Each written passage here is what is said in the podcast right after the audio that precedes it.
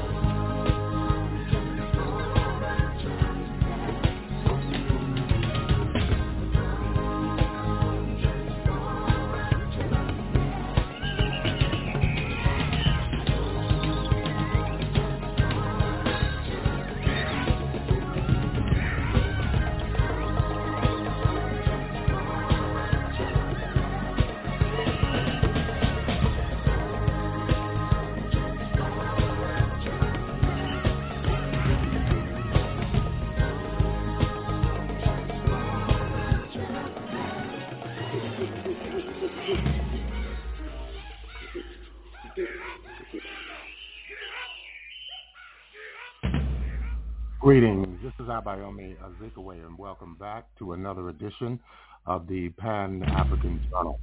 The Pan-African Journal is an audio news magazine. It's brought to you here on a weekly basis. Uh, I am your host, uh, Abayomi Azikiwe. Today is Friday, August the 25th, uh, 2023, and uh, we're broadcasting from our studios in downtown Detroit. Later on in our program, we'll be bringing you our regular Pan-African Newswire report.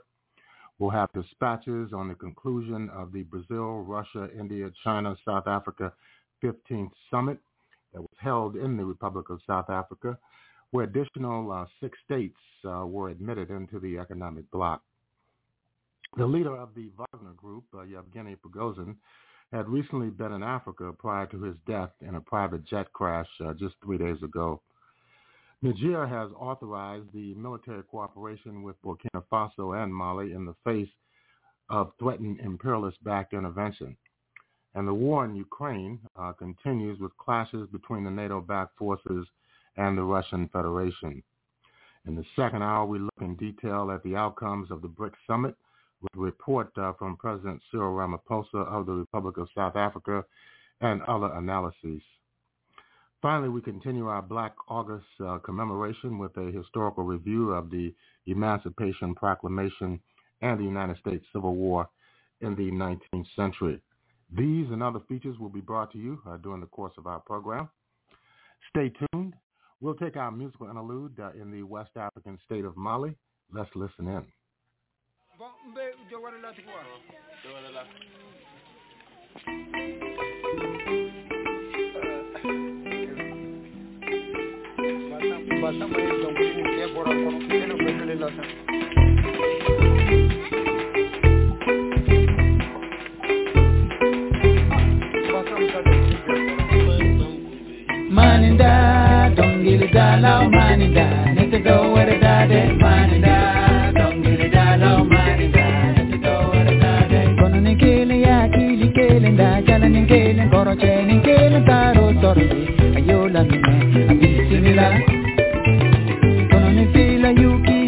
kili fila da, jala ni fila koro che ni fila taro toro di, ayola mine, abisimila.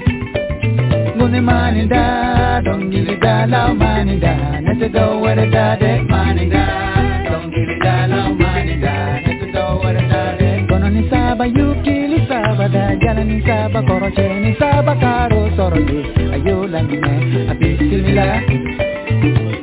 ni saba yukili saba da, jala ni saba koroche ni saba karo sorode, ayola mine, abisimila. Kono ni nani yukili nani da, jala ni nani koroche ni nani karo sorode, ayola mine, abisimila. Gune manida, dongili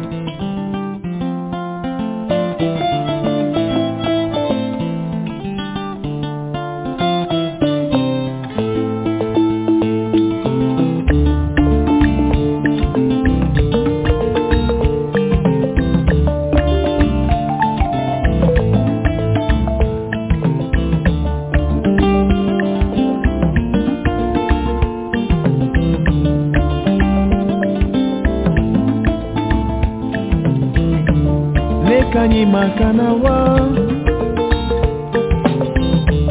Nekanyi makanawa Kanyi na koroleko Nina esekela Ikanawa kaneto.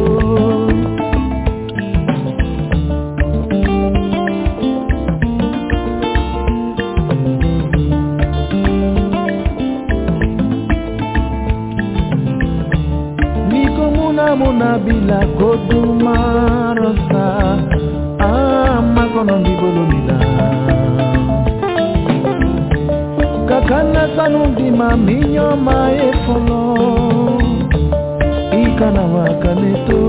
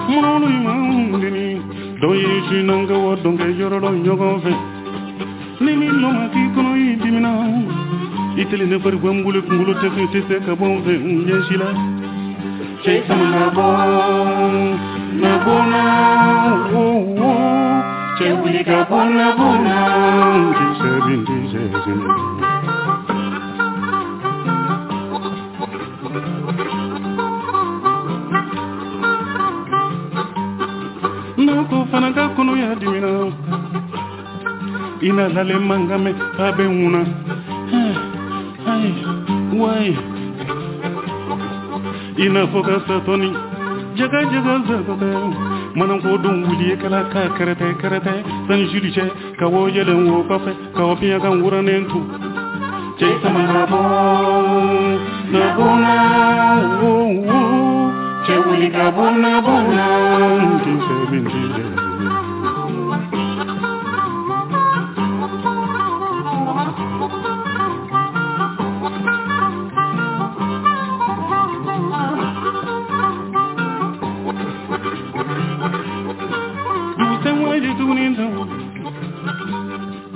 murota bone ngono we nan kese kese tuguni sani la luje. Mronu kan yini ngalike asubana deni walimi. Uni tuma ki walet leni yororo iberana jaga jaga leni yorota iwale je sorotila kesa bo na wo chebuli kabona bona tinsebin tinsebin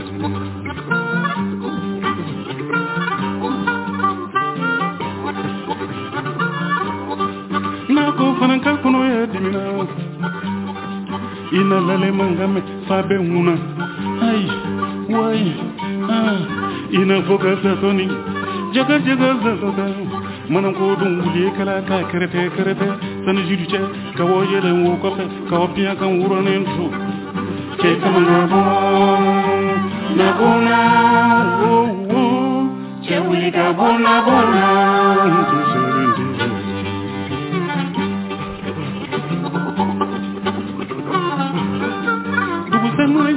nang Surota bolengono we Nang kese kese tukuni sanila luche Mnaulo kanyin ngalike Asubana deni walimi Uni tumaki wale tleni yororo ibernaro Jaga jaga tleni yorote Iwale hiye sorotila Chaitana bon Nabona Chewiga bona bona Diserin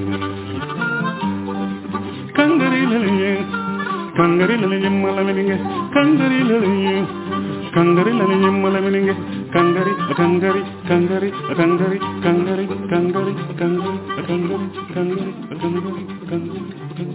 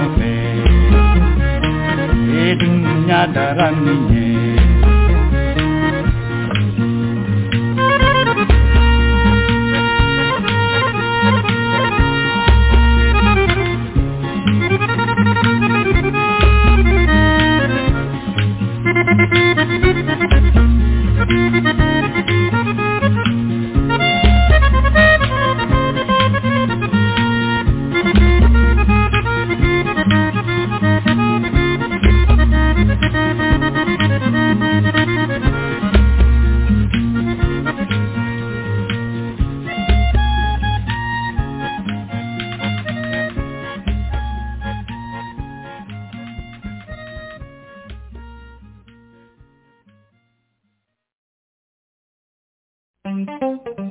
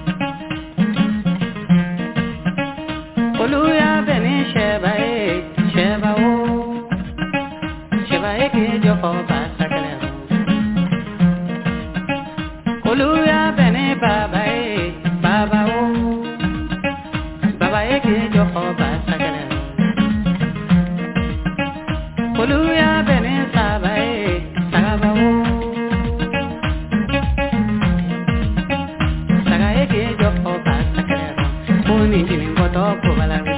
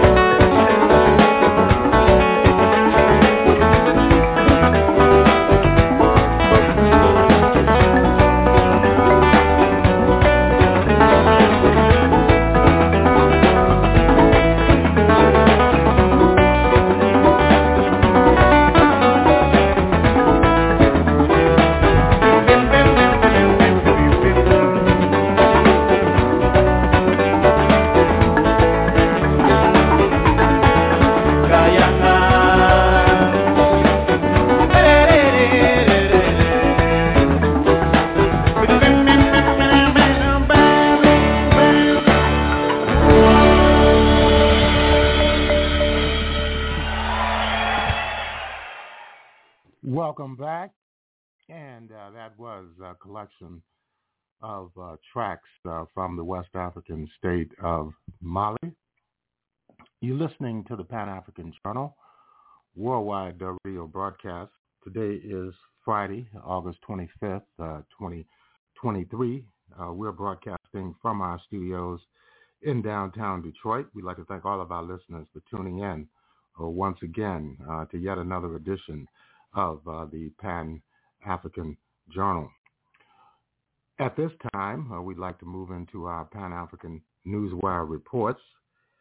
Our lead story uh, deals with the recently concluded Brazil, Russia, India, China, South Africa Plus summit that took place in Johannesburg in the Republic of South Africa.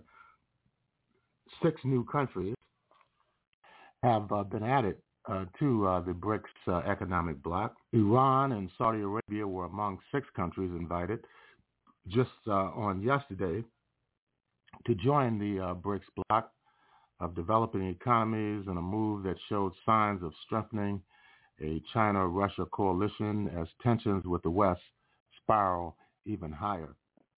The United Arab Emirates, Argentina, Egypt, and Ethiopia were also set to enter BRICS from January the 1st, 2024, joining current members Brazil, Russia, India, China, and South Africa to make a 11-nation bloc. The announcement came after two days of talks at a summit in Johannesburg involving Brazilian President Luis Ignacio Lula da Silva, Indian Prime Minister Narendra Modi, uh, Chinese President Xi Jinping, and South African President Cyril Ramaphosa. Russian President Vladimir Putin participated in the discussions virtually. Uh, and of course, um, the uh, situation uh, inside of South Africa, of course, uh, over the last uh, several days has been one of optimism, focus, and forward-looking. Uh, President Putin of Russia welcomed the six countries by a video link. While there has been momentum for a BRICS expansion for many months, pushed largely by China and Russia, the five leaders were locked in closed-door discussions for two days, Tuesday and Wednesday, before emerging with an agreement on expanding a list of countries on the last day of the summit. BRICS is a consensus organization that needs all members to agree on decisions that are made. The bloc was formed in, by Brazil, Russia, India, and China in 2009 and added South Africa the next year, 2010.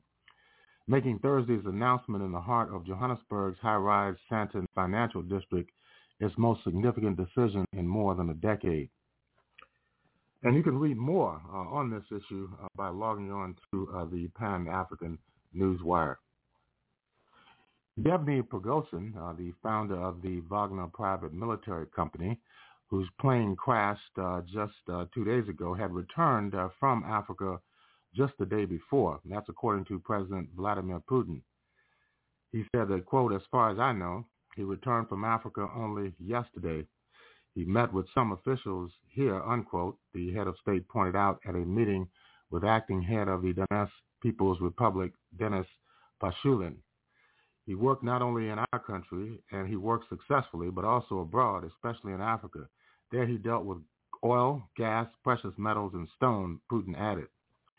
An Embraer, a business jet flying from Moscow to St. Petersburg, crashed on Wednesday night in Russia's Tver region. According to preliminary data, there were 10 people on board, all of whom uh, died. Uh, Russia's Federal Air, Air Transport Agency, Rosaviatsia, said that businessman Yevgeny Prigozhin was listed as one of the passengers. A criminal case has been opened over the crash on the grounds of violation of safety regulations for the movement and operation of air transport. You're listening to uh, the Pan-African Newswire segment of the Pan-African Journal. In the West African state of Niger, General Abdurrahmani Chihani, the head of Niger's National Council for the Safeguard of the Homeland, signed an order authorizing defense and security forces of Burkina Faso and Mali to enter the territory of Niger in case of an attack against it. The Agence Nigérienne de Presse, the ANP, reported. On August 24th, the head of the caretaker government, Ali Lamine Zeine, met with ministerial delegations from Mali and Burkina Faso, the news agency reported. The delegations confirmed their desire to fight terrorism and extremism together with Niger, the ANP said. Representatives of the three countries stressed, quote, the need of strengthening cooperation mechanisms, intelligence data, sharing and joint operations for purpose of increasing efficiencies to counter the activity of terrorist groups, unquote, the news agency said. Niger, Burkina Faso, and Mali agreed, quote, to provide each other with capabilities for mutual defense and help in the sphere of defense and security in case of an aggression or terrorist attacks, unquote, the ANP reported. Niger also has given the French ambassador just two days to leave the country. According to the media, the ambassador did not show up at the uh, government-controlled foreign ministry when summoned. Revolutionary leaders in Niger have demanded that the French ambassador leave the country within 48 hours. The Al Hadath television channel said this earlier today. According to the television channel, the ambassador did not show up at the foreign ministry when summoned and refused to meet with the new governmental representatives. In late July, a group of military leaders in Niger announced the removal of President Mohamed Bazoum. They then established the National Council for the Safeguard of the Homeland, headed by General Abdulrahman Chiani, to run the country. The Economic Community of West African States suspended Niger's membership in the organization and imposed tough sanctions on the country. Apart from that, ECOWAS leaders demanded the rebels set Bazoum free and warned about a military resolution of the situation if he is not released. On August the 10th, Chiani signed a decree on forming a new interim government, 20 ministers, both military as well as civilian. And of course, uh, finally, uh, in regard uh, to developments uh, related uh, to uh, the special military operation of the Russian Federation in Ukraine, according to reports from the TASS news agency, Russian forces delivered a multiple launch strike uh, by high precision weapons destroying a Ukrainian military command center over the past day in the special military operation in Ukraine. Defense Ministry spokesman Lieutenant General Igor Konashenkov reported on Thursday. Last night, the Russian armed forces delivered a multiple launch strike by seaborne and ground-based long-range precision weapons against a Ukrainian military command center, the spokesman said. The goal of the strike was achieved. The target was destroyed. The general stressed. Now, Russian forces also claim that they repulsed five Ukrainian army attacks in the Kupiansk area, destroying about 50 enemy troops over the past day. Konashenkov uh, reported, quote, in the Kupiansk direction, assault teams of the Western Battle Group continued successful offensive operations in their assigned areas of responsibility. Five enemy attacks were repulsed by courageous actions of the battle group's units, Army aviation strikes and artillery fire near the settlements of Novosiyoloksko, Novoyevgorod and Lugansk People's Republic and the Sinkovka of the Kharkov region, the spokesman said. Russian forces, quote, destroyed up to 50 Ukrainian personnel, two infantry fighting vehicles, three pickup trucks, and three U.S.-made M777 artillery systems, unquote, in the Kupiansk direction over the past 24 hours, the general reported. With that, we're going to conclude uh, the Pan-African Newswire segment of the Pan-African Journal. Concluding this segment, we would like to remind our listeners that the Pan-African Newswire is an international electronic press service. It is designed to foster intelligent discussions on the affairs of African people throughout the continent and the world. The press agency was founded in January of 1998. Since then, it has published tens of thousands of articles and dispatches in hundreds of newspapers, uh, magazines, journals, research reports, and on blogs and websites throughout the world. The Pan-African Newswire represents the only daily international news source on Pan-African and global affairs. If you'd like to log on to the Pan-African Newswire so you can stay abreast of some of the most pressing and burning issues of the day, just go to our website, and that's at uh, panafricannews.blogspot.com. That's panafricannews.blogspot.com. And if you'd like to have access uh, to uh, today's uh, program, the Pan-African Journal worldwide radio broadcast, just go to the Pan-African Radio Network. That's at blogtalkradio.com forward slash Pan-African Journal. That's blogtalkradio.com forward slash Pan-African Journal. We'll take a break. We'll be back with more of our program.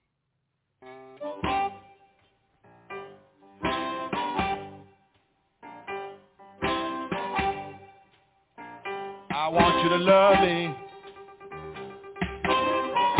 Love your baby slow.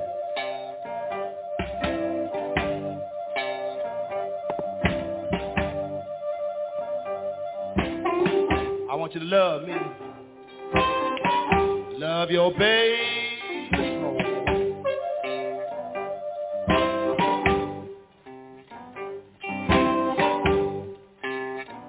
I want you to love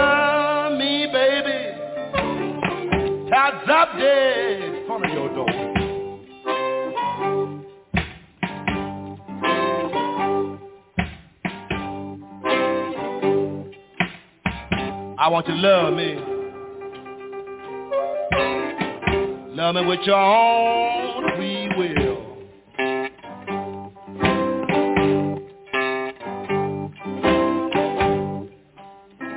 I want you to love me. Love me with your own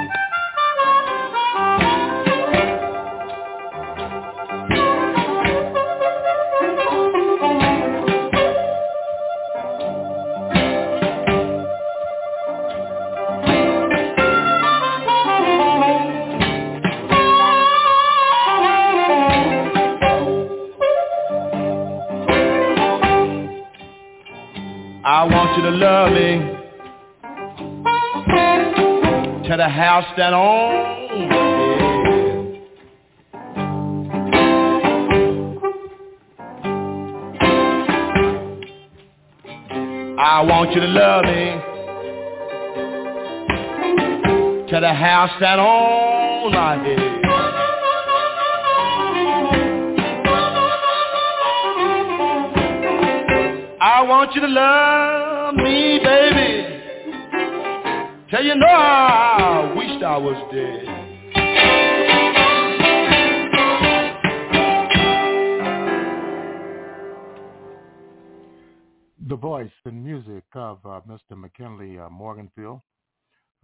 known as uh, Muddy Waters.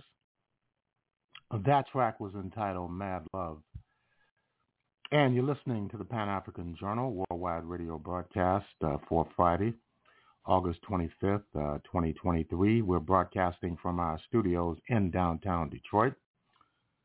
The BRICS Summit uh, occurred uh, just over the last three days in Johannesburg in the Republic of South Africa. The meeting was the 15th uh, summit uh, since 2009.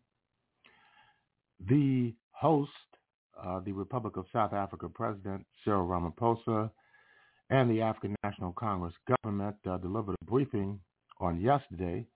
Let's listen uh, to President Ramaphosa and the other heads of state um, on their outcomes for the BRICS Summit.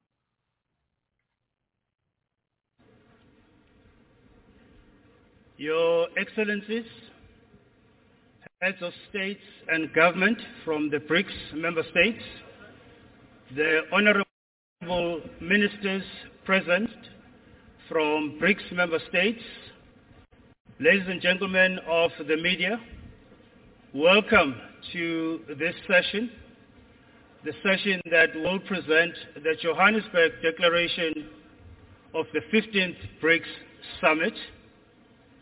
President Ramaphosa will as chair of the summit and of BRICS, will kick off with the opening statement, and thereafter the president will invite his counterparts and colleagues from the BRICS member states to also present their statement.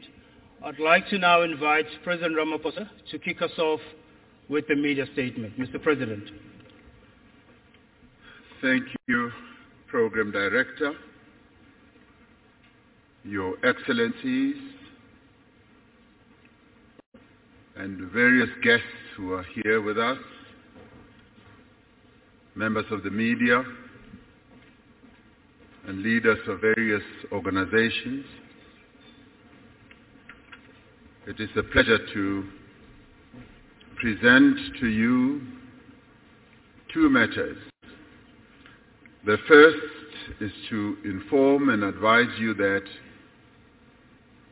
the BRICS leaders in the 15th BRICS Summit have over the past two days had occasion to have discussions both in a retreat form as well as in a proper official summit. And in the course of those discussions, have reached a conclusion to adopt the Johannesburg II Declaration. It's a declaration that encompasses and covers the various issues that the leaders had to decide on. These matters have been in discussion for over a year in various iterations and meetings being prepared by our shepherds and ministers in various meetings. And in the end, the declaration has now been adopted as Declaration 2, Johannesburg Declaration 2, and is adopted.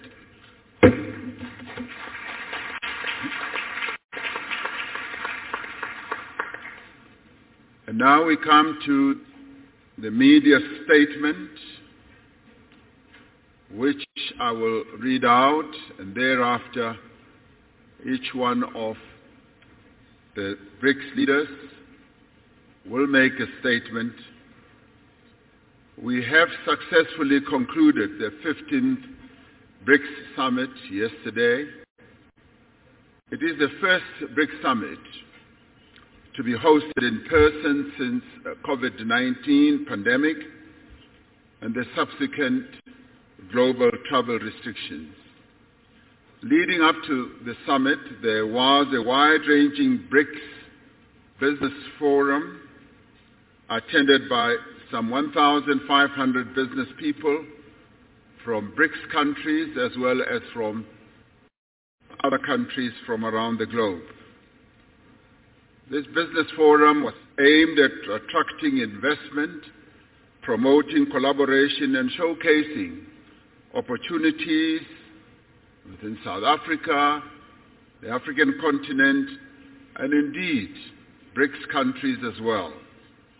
We had an opportunity to receive a report from the President of the New Development Bank, Dilma Rousseff, on the vision and the role of the bank and the role that it intends to play to support infrastructure and sustainable development in Africa and in the global south.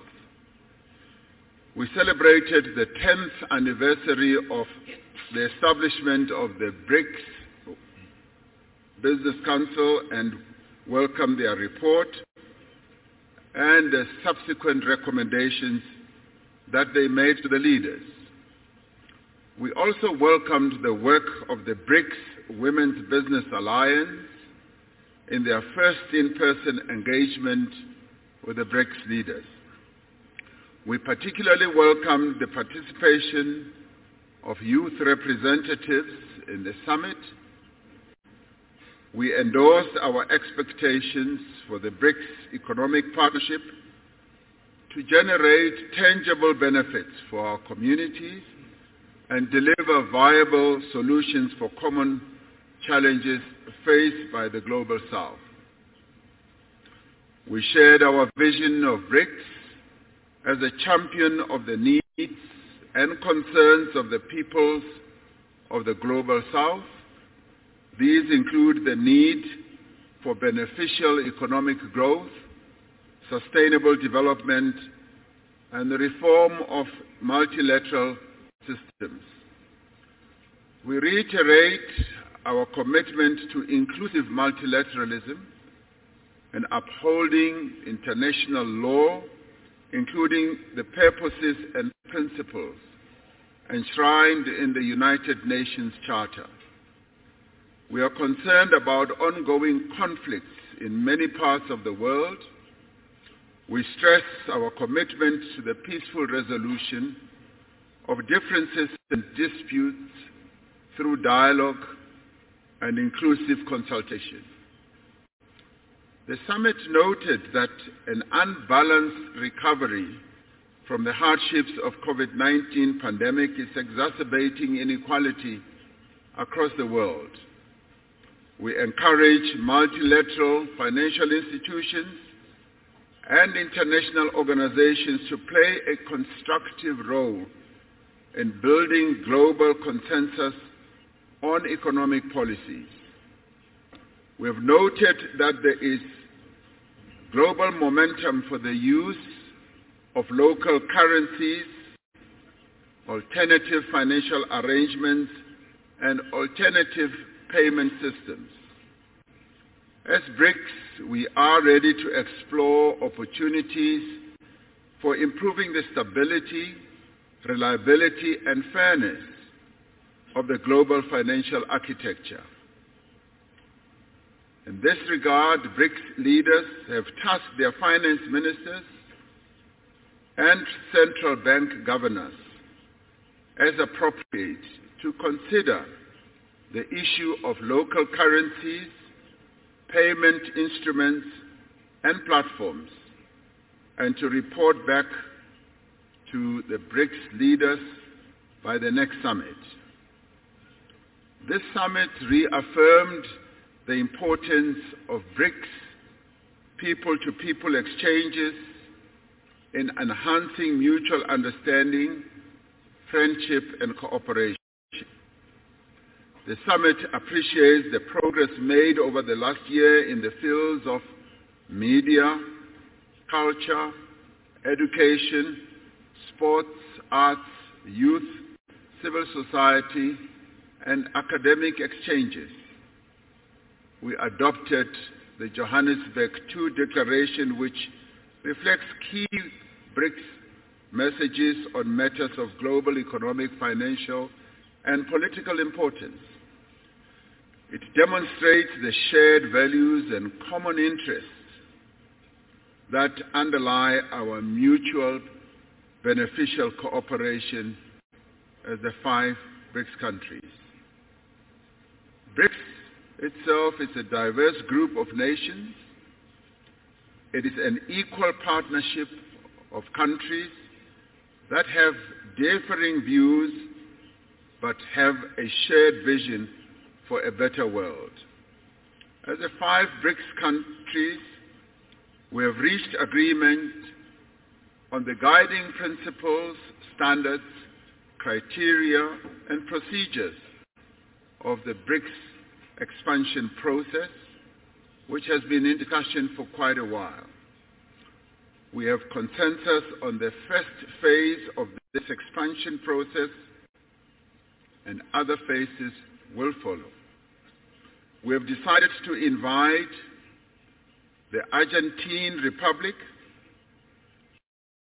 the Arab Republic of Egypt, the Federal Democratic Republic of Ethiopia, the Islamic Republic of Iran, the Kingdom of Saudi Arabia, and the United Arab Emirates to become full members of BRICS. The membership will take effect from the 1st of January 2024.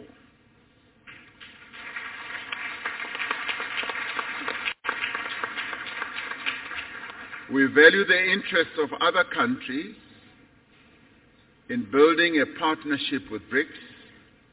We have tasked our foreign ministers to further develop the BRICS partner country model and a list of prospective partner countries and report by the next summit. Today we will be hosting leaders from Africa and the Global South in the BRICS Africa Outreach and the BRICS Plus Dialogue. This is so that we can have an inclusive dialogue on key issues affecting developing economies and identify actions that we can take together towards a more equitable, inclusive, and representative world. May I conclude by thanking the leaders of Brazil, Russia, India, and China, together with their delegations for participating in this most successful 15th BRICS summit held in Johannesburg, South Africa. Through this summit, BRICS has embarked on a new chapter in its efforts to build a world that is fair, a world that is just, a world that is also inclusive and prosperous. I thank you. I'm now going to ask President Lula da Silva, President of Brazil, to be the first to speak, and thereafter I'll ask the others to follow. Thank you very much.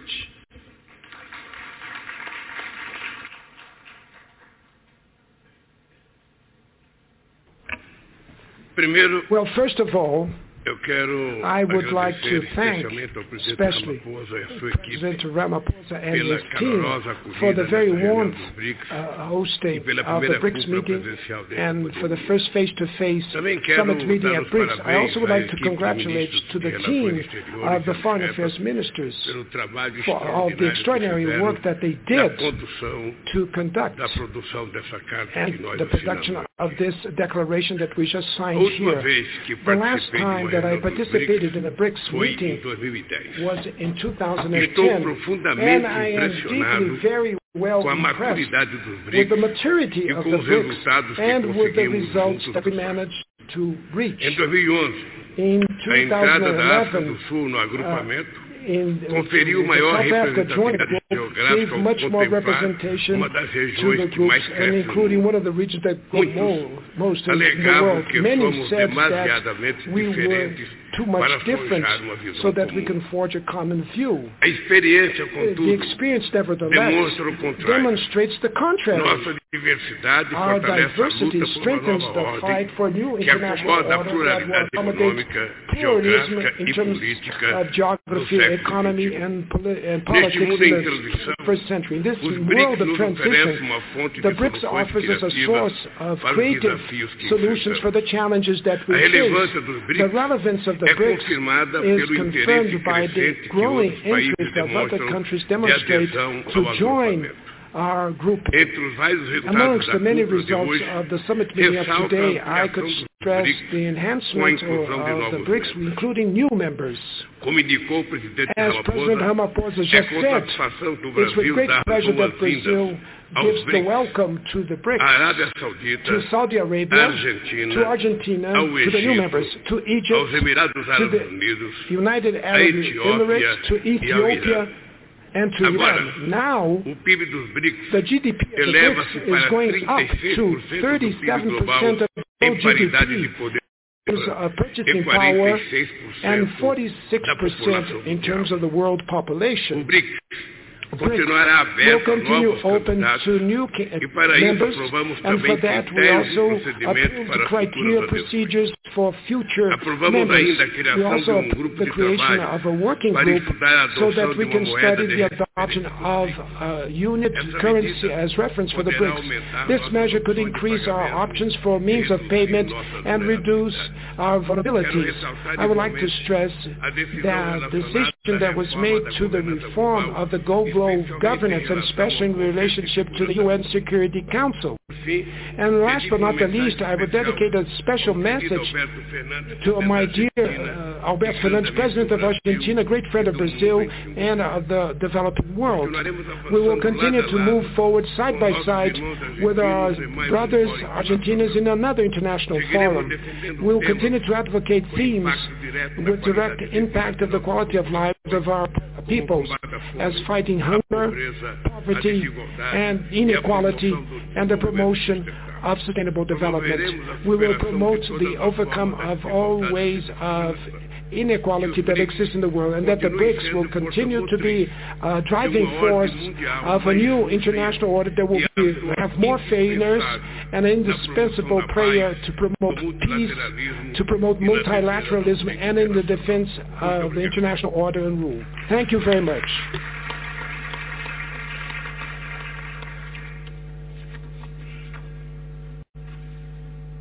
Thank you.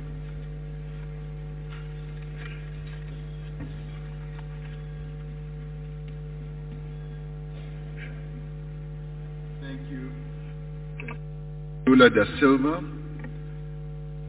for your statement. It now gives me a privilege to ask President Vladimir Putin, President of the Russian Federation, to speak.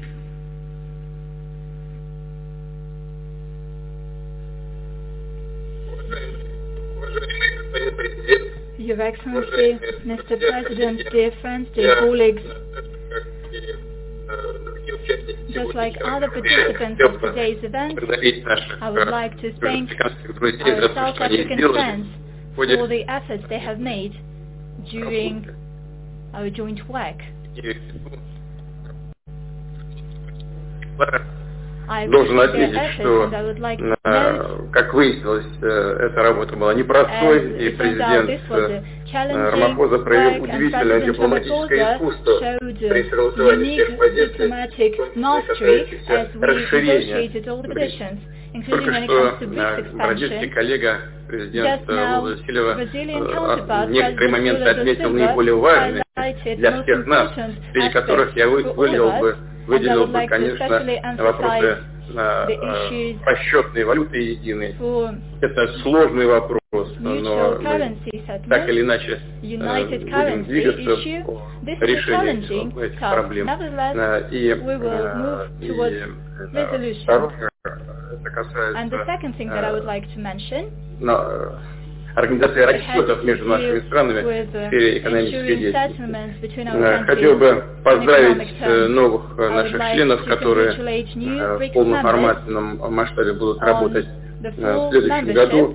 И хочу заверить всех коллег, что мы будем продолжать то дело, которое мы сегодня с вами начали по, по расширению влияния БРИКС мире, э, имею в виду э, налаживание практической работы с новыми членами на организации и теми, кто будет работать э, в сфере БРИКС в, в качестве аутрич с нашими партнерами, которые так или иначе принимают, уделяют внимание сотрудничеству нашей организации. не хотели бы с нами вместе работать. Мы относимся к этому с, больш... Э, с вниманием и большим уважением. И обязательно наладим эту работу. Конечно, в контакте со всеми партнерами будем советоваться, как эту работу организовать. И в ходе этих совместных дискуссий на уровне министров иностранных дел, других ведомств,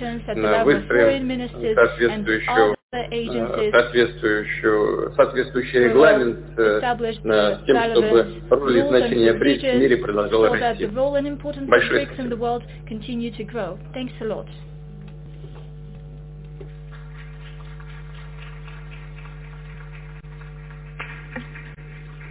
Thank you, President Putin. For your statement. We now call upon Prime Minister Narendra Modi, the Prime Minister of India.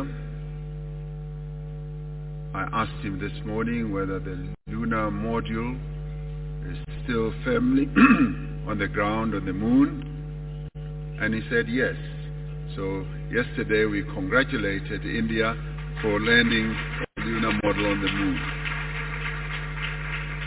So maybe he'll be outlining the scientific aspects of uh, how the lunar model is going to proceed forward.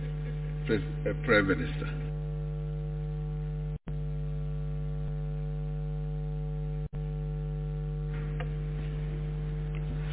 Excellencies, Excellencies, media के साथियों friends from the media, नमस्कार Namaskar.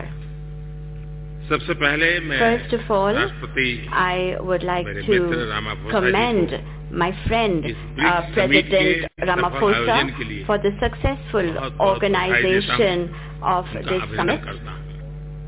I congratulate खुशी him है for this. I am very कि pleased तीन दिन की इस that बैठक uh, से this uh, three-day meeting सकारात्मक has परिणाम had many positive सामने आए हैं। outcomes. हमने ब्रिक्स की पंद्रहवीं वर्षगांठ पर इसका विस्तार करने we have taken the important decision to expand it. As I had said yesterday, India has uh, always fully supported the expansion of BRICS membership. India has always believed नए सदस्यों के that जुड़ने से the addition of BRICS new members एक संगठन के रूप में will मजबूत further strengthen तथा BRICS as an हमारे सभी organization साझा and प्रयासों it will give को एक नया our shared effort बल देने वाला a new impetus. इस कदम से This विश्व will के अनेक देशों also का strengthen multipolar world order the में belief of uh, विश्वास many countries in और the world सुदृढ़ होगा in a multipolar मुझे world खुशी है order. I am कि pleased हमारी टीम्स that ने our मिलकर teams have together एक्सपांशन के agreed on Guiding the princi- guiding principles, principles, standard standards, criteria criteria, और प्रोसीड्यूर पर and procedures सहमति बनाई uh, है for the expansion. और इनके आधार पर and on the basis of these Argentina we have agreed Egypt to welcome into BRICS Argentina Egypt Ethiopia Iran और UAE Saudi Arabia and UAE में स्वागत करने के लिए सहमत हुए हैं। सबसे पहले फ़र्स्ट ऑफ़ ऑल मैं इन देशों के leader would like to convey वहाँ के नागरिकों my heartfelt congratulation to the leaders and people of these countries. I'm confident that together with these countries, we will be able to infuse new momentum and new energy into our cooperation. India has had very deep बहुत ही ऐतिहासिक संबंध है। BRICS की मदद से हमारे द्विपक्षीय सहयोग में नए आयाम अवश्य जुड़ेंगे। जिन अन्य देशों ने भी ब्रिक्स से जुड़ने की अभिलाषा व्यक्त की है भारत उनको भी पार्टनर कंट्रीज़ के रूप में जुड़ने के लिए कॉन्सेंसस बनाने में योगदान देगा। फ्रेंड्स ब्रिक्स का विस्तार एवं आधुनिकरण मॉडर्नाइजेशन इस बात का संदेश है कि विश्व के सभी इंस्टीट्यूशन इंस्टीट्यूशन बदलते समय की परिस्थितियों के अनुरूप ढलना चाहिए। एक ऐसी पहल है जो बीसवीं सदी में स्थापित अन्य ग्लोबल इंस्टीट्यूशन के रिफॉर्म के लिए एक मिसाल बन सकता है। फ्रेंड्स अभी मेरे मित्र रामाफोसा जी ने भारत के मून मिशन को लेकर के हीरो बधाइयाँ दी और मैं यहाँ कल से अनुभव कर रहा हूँ हर किसी से बधाइयाँ मिल रही है। और uh, दुनिया भर में भी इस सफलता को This success एक देश की सीमित सफलता के रूप में नहीं लेकिन पूरी मानव जाति की एक महत्वपूर्ण सफलता के रूप में स्वीकार किया जा रहा है ये हम सभी लोगों के लिए अत्यंत गर्व का विषय है और भारत के वैज्ञानिकों पूरे विश्व की तरफ़ से अभिनंदन का अवसर है। कल शाम भारत के चंद्रयान ने चंद्रयान चाँद के दक्षिण रूप मेड सॉफ्ट लैंडिंग की। ऑन द साउथ पोल ये केवल भारत के लिए ही नहीं बल्कि पूरे विश्व के वैज्ञानिक समुदाय के लिए एक बहुत बड़ी उपलब्धि है। For the scientific community all over the world and जिस क्षेत्र में द एरिया भारत ने अपना टारगेट तय किया था। Which was identified as by India is an कोई प्रयास नहीं हुआ है। no efforts और ये प्रयास for landing so far. तो बड़ा difficult terrain has been successful. विज्ञान हमें पहुँचा पाया है। ये अपने आप में विज्ञान की वैज्ञानिकों की बड़ी सफलता है। इस ऐतिहासिक अवसर पर आप सबकी तरफ़ से on this very historic मुझे occasion, I have भारत को received India भारत के has वैज्ञानिकों received, को Indian और दुनिया scientists की have received वैज्ञानिक and, कम्युनिटी को uh, the जो बधाई के entire संदेश मिले हैं scientific world मैं सार्वजनिक of, रूप uh, से the entire world आप सबका uh, has received congratulatory मेरी तरफ से messages and मेरे notes. देशवासियों I की would तरफ से like to thank और all मेरे of you, वैज्ञानिकों की not तरफ only से from myself, बहुत but from बहुत all धन्यवाद Indians करता हूँ and Thank also you. on behalf of the scientists, of my Indian scientists. Thank you very much. It now gives, thank you very much, Prime Minister Modi. It now gives me the pleasure to ask President Xi Jinping, President of the People's Republic of China, to make his statement.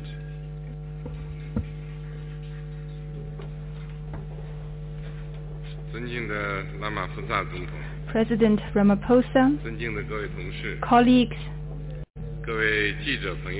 friends from the press,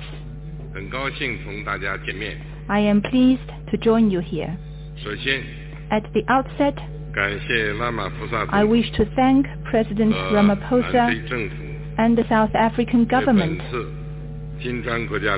for the thoughtful arrangements they made for the BRICS summit this year. BRICS countries are all countries with important influence and shoulder important responsibilities for world peace and development. During the summit, we had in-depth exchanges on the current international situation and BRICS cooperation, reached broad consensus, adopted the declaration, and achieved fruitful outcomes.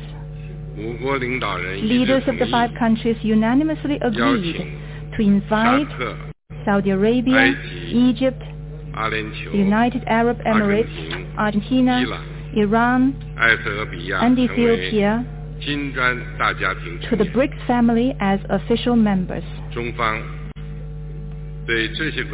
China congratulates these countries and highly appreciates the efforts made by our Chair South Africa and President Ramaphosa. This membership expansion is historic. It shows the determination of BRICS countries for unity and cooperation with the broader developing countries. It meets the expectation of the international community and the common interests of emerging market countries and developing countries. The extension is also a new starting point for BRICS cooperation. It will bring new vigor to the BRICS cooperation mechanism, further strengthen the force for world peace and development. I am confident as long as we work with a common purpose, there's a lot that BRICS cooperation can achieve and the future will be bright for BRICS countries. Let us work together to write a new chapter of emerging market countries and developing countries working together in unity for development. Thank you.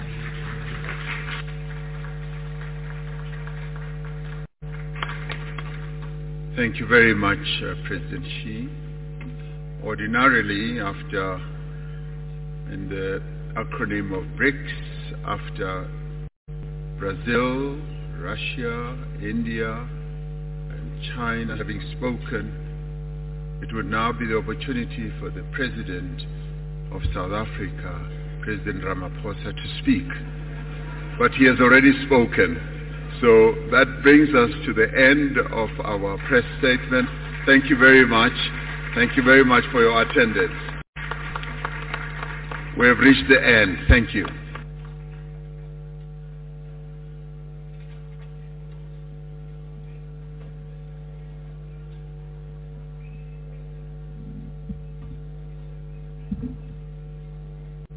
Welcome back. And uh, that was a uh, briefing uh, by the BRICS Plus uh, heads of state announcing uh, the admission of uh, six other countries, two from the African continent, uh, three from West Asia, one uh, from South America. You're listening to the Pan-African Journal Worldwide Radio Broadcast. I am your host, uh, Abayomi Azikiwe.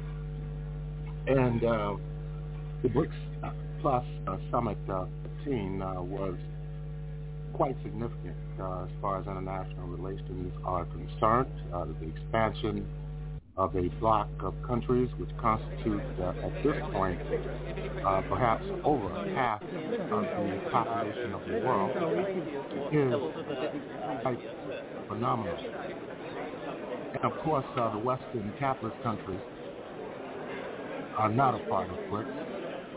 And of course, uh, this is a development that we have been following uh, for the last 14 years and uh, will continue to follow in the weeks, months, and years uh, ahead. Uh, of course, there's definitely a shifting balance of worldwide uh, global forces. And in regard to international diplomacy, uh, the countries of the global south, of course, are way ahead of those in uh, Western Europe and in North America. And uh, we're going to uh, right now move into another report uh, on uh, the BRICS uh, 15 summit uh, just recently concluded in the Republic of South Africa in Johannesburg. Let's listen in. A new era for BRICS nations. The five members of the bloc have agreed to invite six new ones, and they're planning new currency arrangements aimed at reducing reliance on the US dollar. So can BRICS really shake up the world's political and economic architecture? This is Inside Story.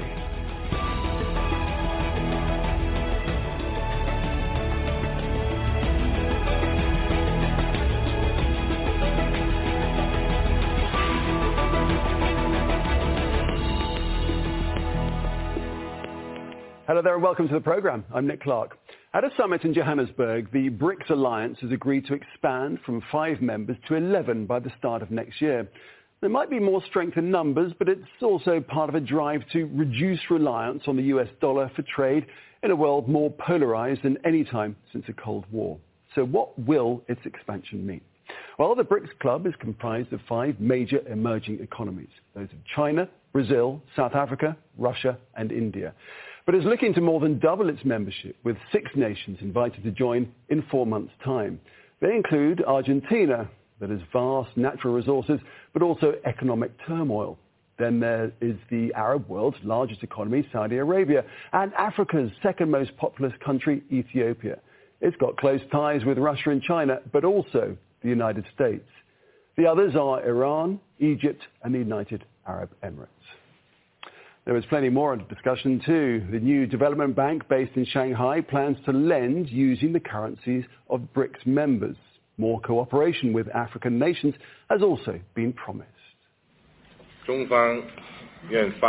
China will launch the initiative on supporting Africa's industrialization. China will better harness its resources for cooperation with Africa, an initiative of businesses to support Africa in growing its manufacturing sector and realizing industrialization and economic diversification.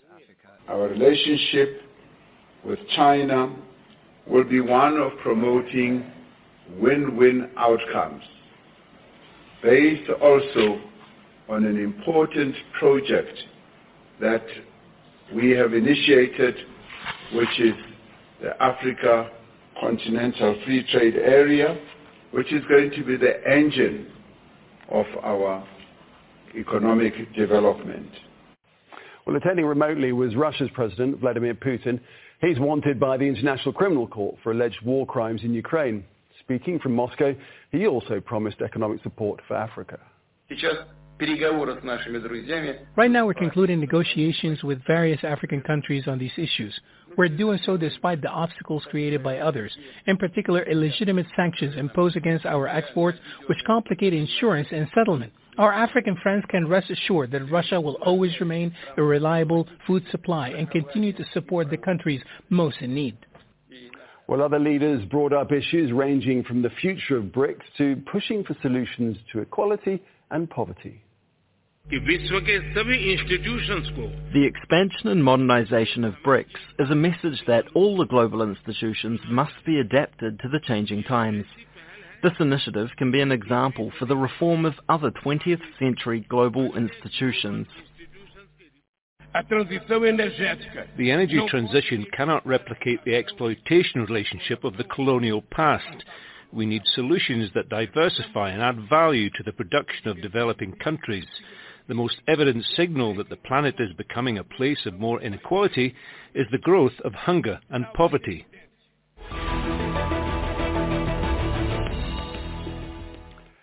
All right, let's bring in our guests now. From Berlin, we have Ben Aris, who's the founder and editor-in-chief of BNE IntelliNews, a business media company focusing on emerging markets.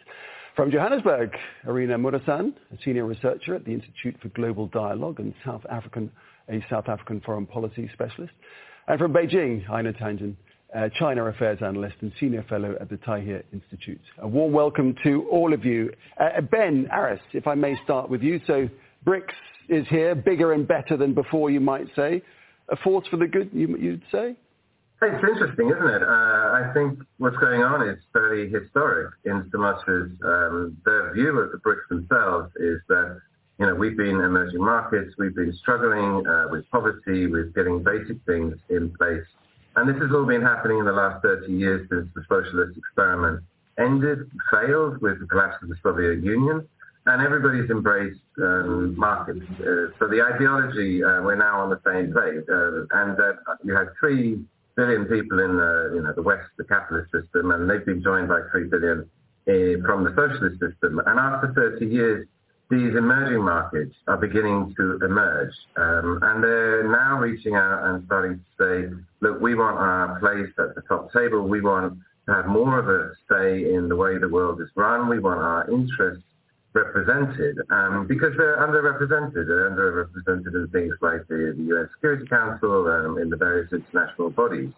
And so what they're doing now is clubbing together in order to you know, represent their interests and come as a body to what they see as the unipolar world that's run by the West, specifically the US.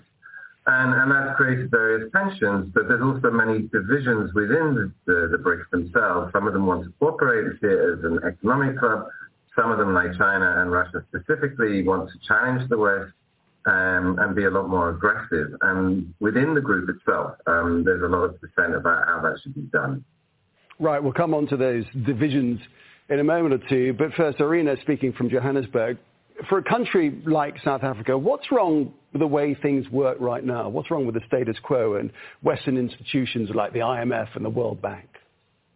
Look, when you think about why the BRICS came together, they say that their voices were not heard across, you know, the global economic platforms and the infrastructure already available. And for a country like South Africa that feels how currencies move immensely, this has immense potential to make a difference. But at the same time, while the BRICS are able to come together and strive for, you know, some kind of equitable world order, it's important to remember that while the BRICS want to, to strive for a more equitable world order as a grouping, uh, they are first and foremost acting in their national interests and muddling through, you know, very uncertain global realities.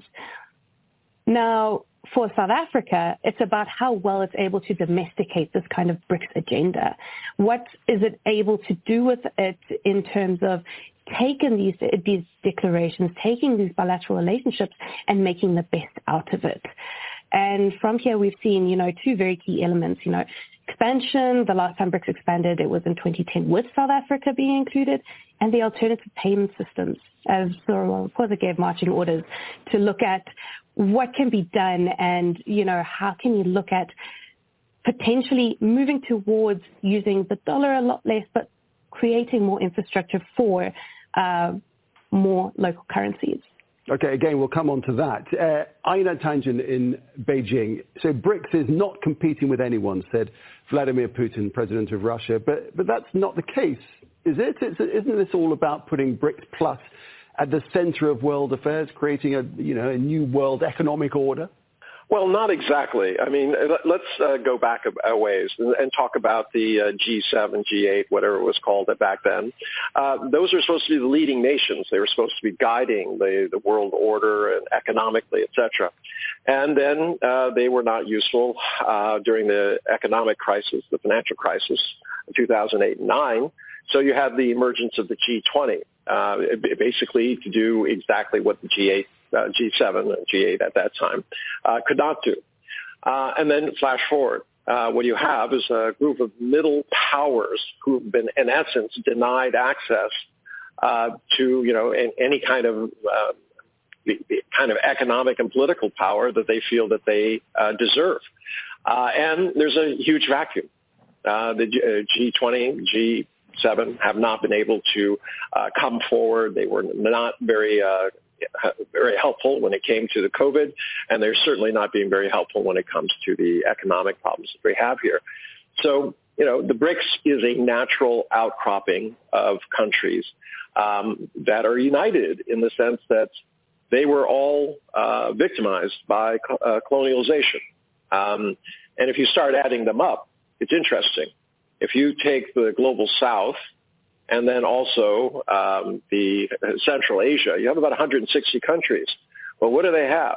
They have the majority of the world's resources, and uh, they have markets and they have production.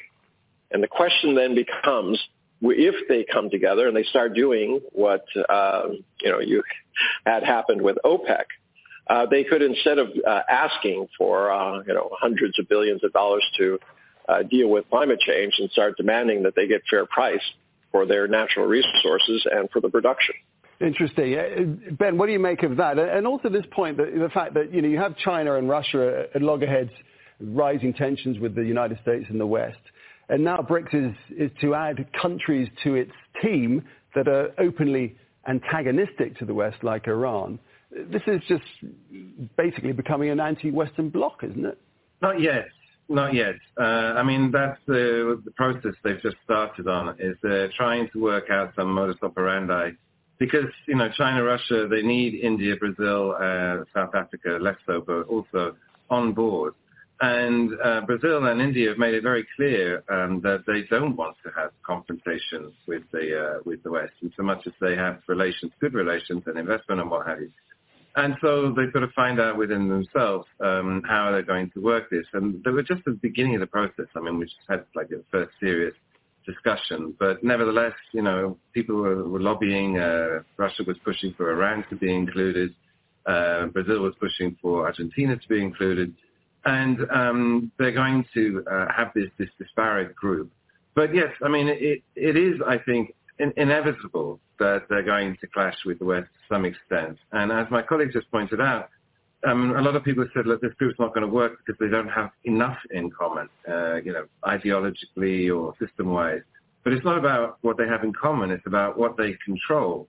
And between them, Central Asia, they control the, um, the, the addition of Saudi Arabia was particularly significant because now the, the, the BRICS Plus control 42% of the world's oil production and they were already cooperating in a commercial sense with OPEC Plus, but now they're cooperating on a political level.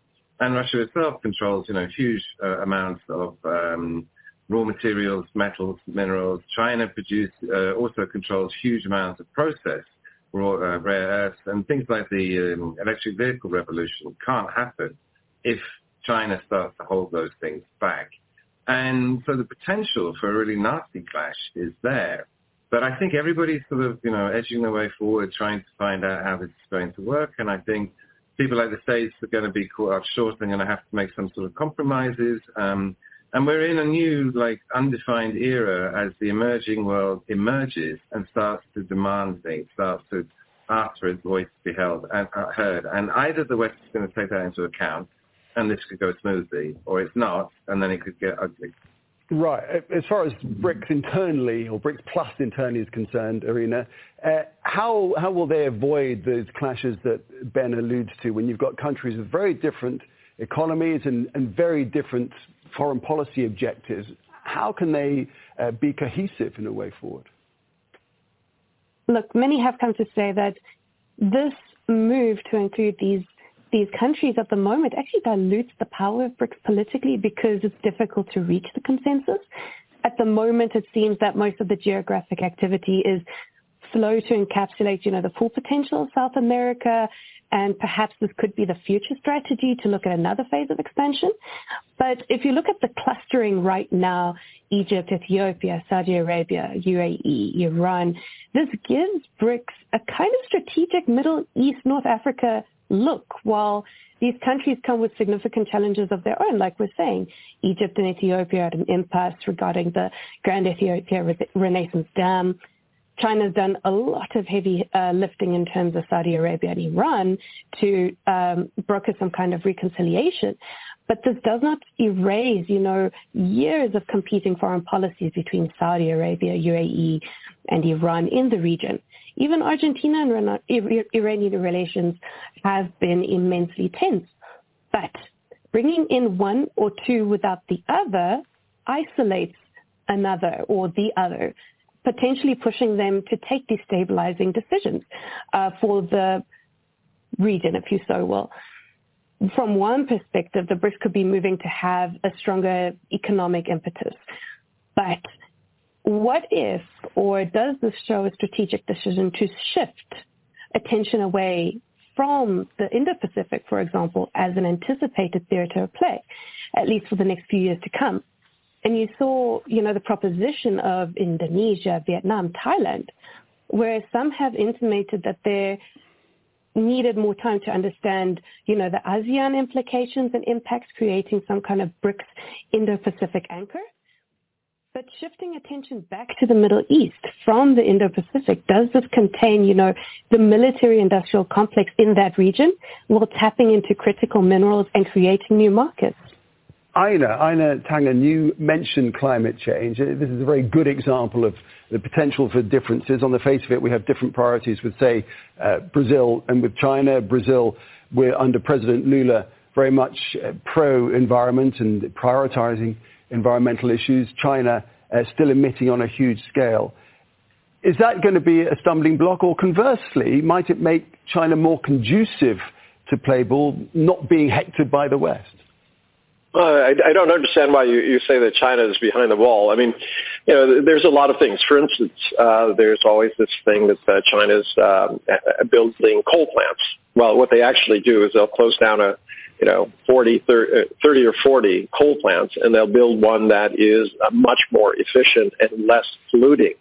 Uh, they're doing this as a stopgap. They have plans, and as we know, uh, China generally tends to meet um, any kind of uh, uh, deadlines that they uh, set for themselves. So I, I, I, wouldn't be worried about that. Also, China is the leader in the uh, electric car industry, also photovoltaics and wind energy.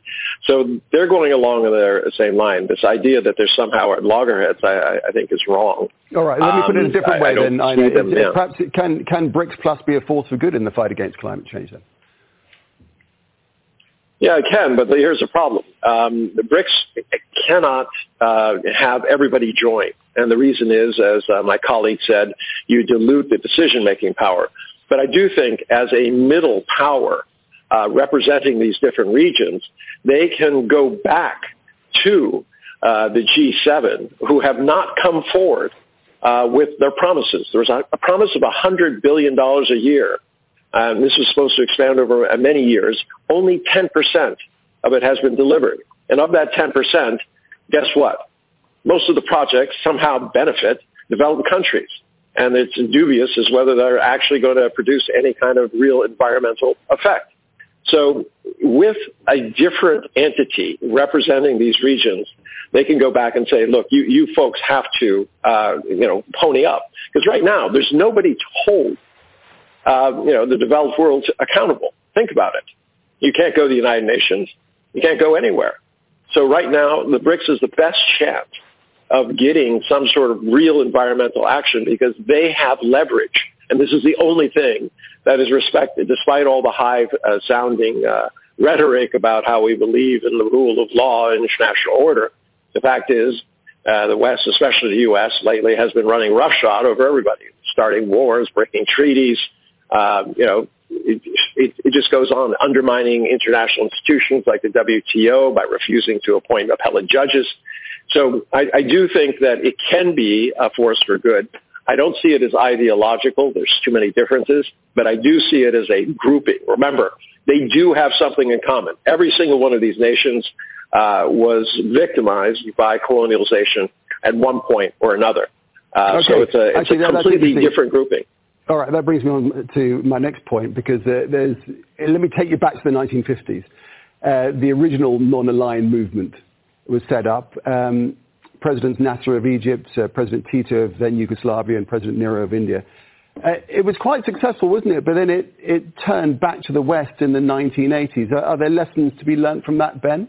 I mean, it was the first attempt, but I mean, things have changed dramatically this time round in so much as um, the non-aligned in those days, they were relatively weak and, you know, sort of empires were at the height of their power.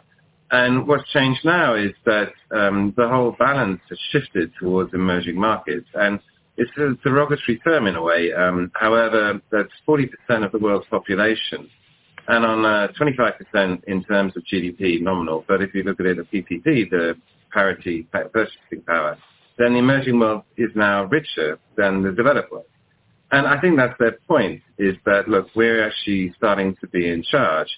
And I agree, I, mean, I think we all agree that there's nothing ideological uh, uniting these countries. I think the glue that's holding them together is a sort of enemy at the gate mentality of like we're being ignored by the rest of the world and we shouldn't be. And I think the way this is going to work is that they're going to be pragmatic as emerging markets. They're dealing with lots of problems. Um, and it's not a question of values or ideology or, or philosophy. It's simply, you know, we've got things fixed. Um, they're pointing, for example, at the currency, at the dollar's use, the domination of the dollar in the world trading system, uh, which was a result of Bretton Woods. Um, and they're very unhappy with that because that gives the states enormous amounts of power. And Russia in particular is the case in point in so much as suddenly it had half its reserves confiscated and it's been banned from the financial system and, and that's caused a huge problem. And Iran, same problem, and um, China's looking at that, India's looking at that, and they're very worried. And this is where the enemy at the gate thing comes from. Russia's already in conflict with um, the states, as is Iran. But India, China, South Africa, the other emerging markets are like, well, we're going to have a run-in with the states at some point. And then will they do the same to us? You know, confiscate our hard currency reserves, collapse our economies. I mean, Russia is strong enough, autocratic uh, enough so that it can survive this, but smaller countries can't.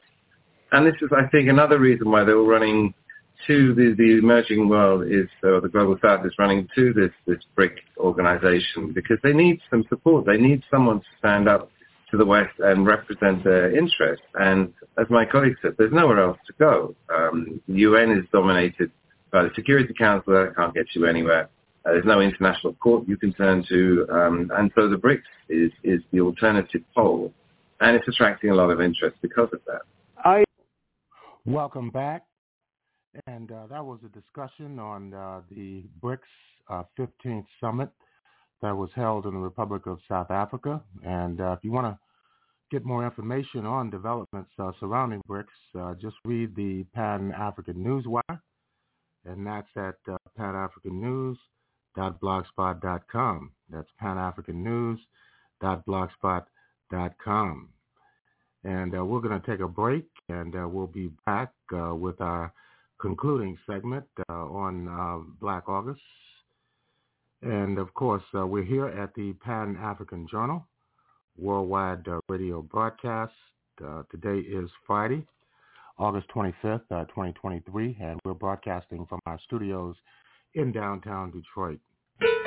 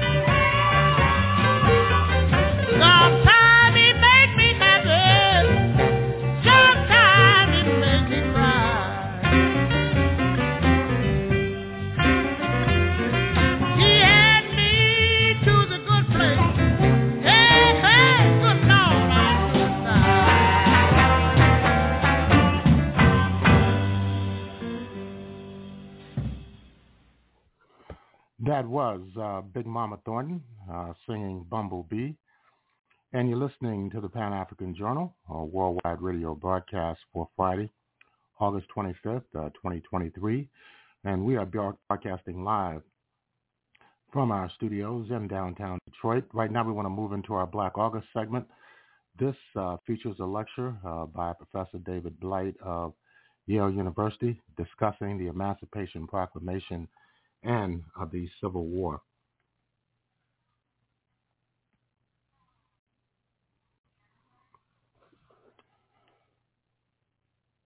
And this is the Pan-African Journal, worldwide uh, radio broadcast. The first formally recognized or organized black regiment in the Civil War was known as the 1st South Carolina Volunteers. It was organized entirely and exclusively among freed slaves along the sea islands of South Carolina. It had an amazing non-commissioned officer whose name was Prince Rivers.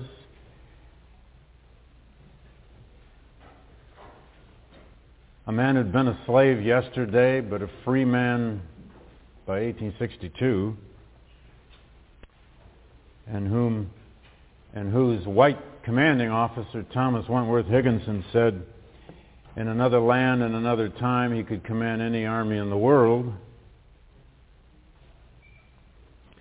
Thomas Wentworth Higginson was an abolitionist from Worcester, Massachusetts, who ended up the colonel and the commander of that regiment. Nearly 1,000 freed slaves recruited among the roughly 35 to 40,000 former slaves along the Georgia and South Carolina Sea Islands.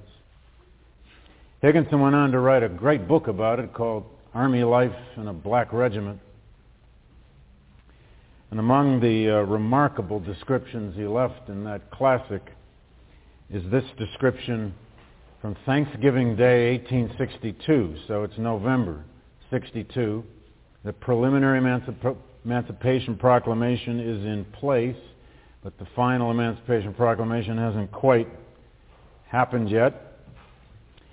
It was actually the first formally, legally, federally recognized Thanksgiving Day, so decreed by Abraham Lincoln. And Higginson had his headquarters in an old plantation house. He looked out of broken windows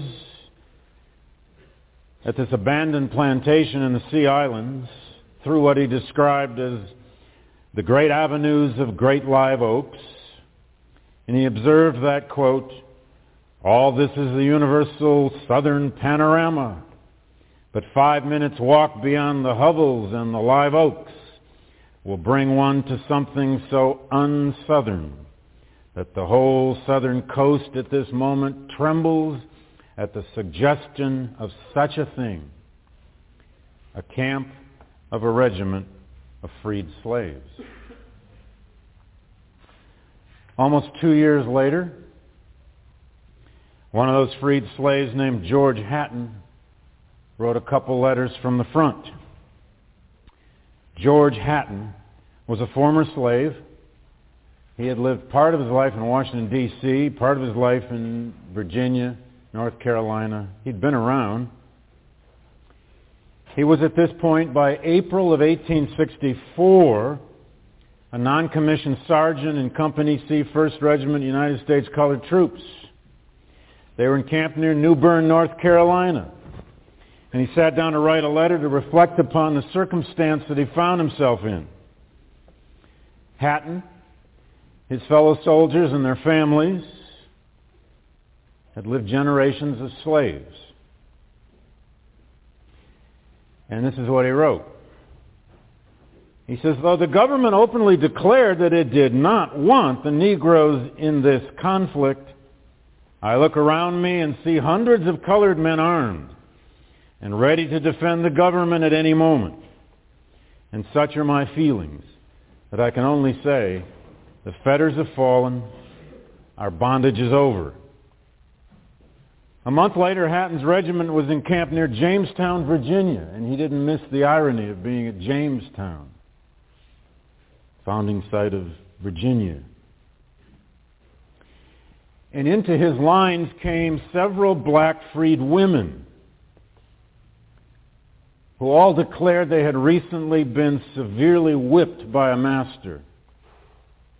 Members of Hatton's company managed to capture that slave owner, a Mr. Clayton, the man who had allegedly administered the beatings on these women.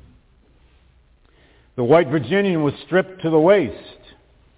He was tied to a tree.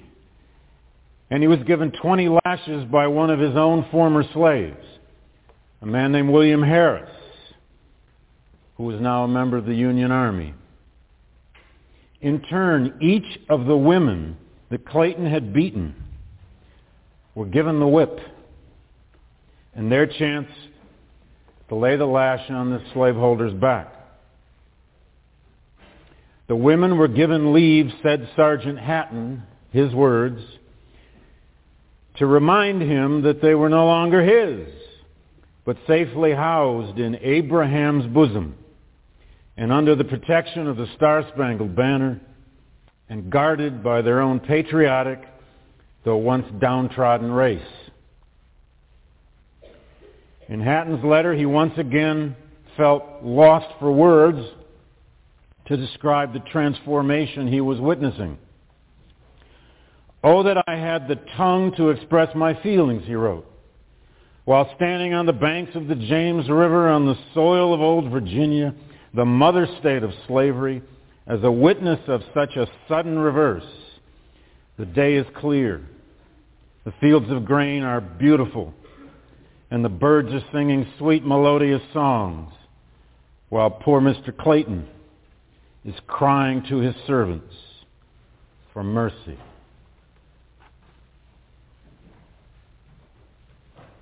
That's a revolution described in the words of a former slave.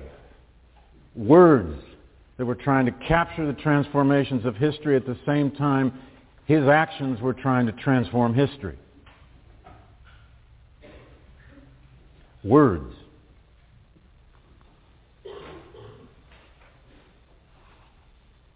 Now, we will forever debate in this society the meaning of the Emancipation Proclamation. Over and over and over again, we debate, did it really free anybody? Why did it only free the slaves in the states in rebellion? Why was Lincoln so bloody legalistic in this document? Was Richard Hofstadter right when he said it had all the eloquence of a bill of lading, which means a grocery list? Why was it written like it was a legal brief in court? Here and there laced with some remarkable phrases. Why was he so careful not to free the slaves in the border states that hadn't left the Union? And on and on.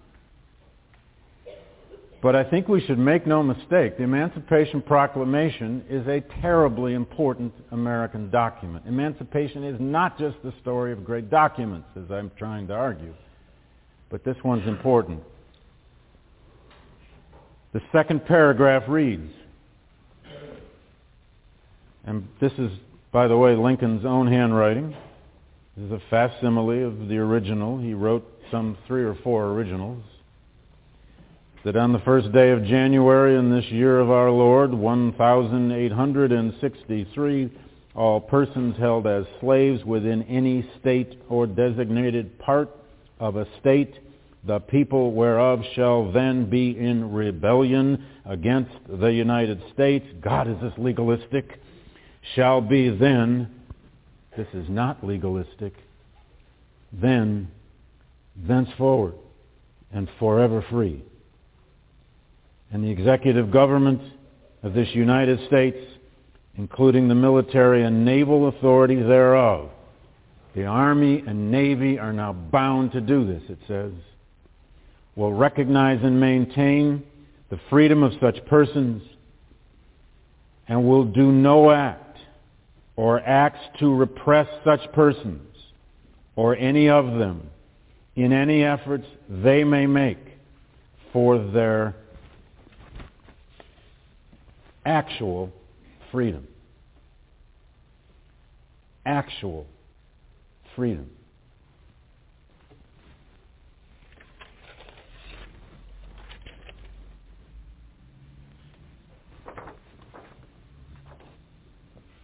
Now, yeah, it was a limited document. It didn't free as many slaves as the Second Confiscation Act had legally already set in motion. That's true. But this is the most important thing to remember about the Emancipation Proclamation. Most black folks didn't care about the details of it. What they cared about is the, that the United States government had acted and said they were going to be free.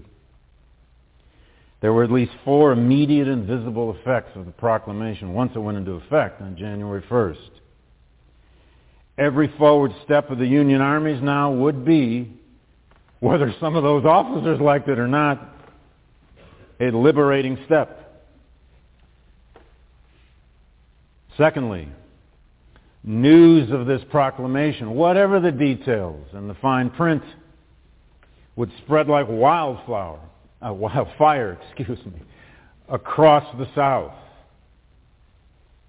And it would bring about, there's no question, it will bring about increased activity, increased flight, increased movement toward Union lines by freed people where they can do it. And there's all over, all over the record, we have testimony of Confederate soldiers themselves, of Southerners, white Southerners themselves, saying they first heard about the Emancipation Proclamation from their slaves.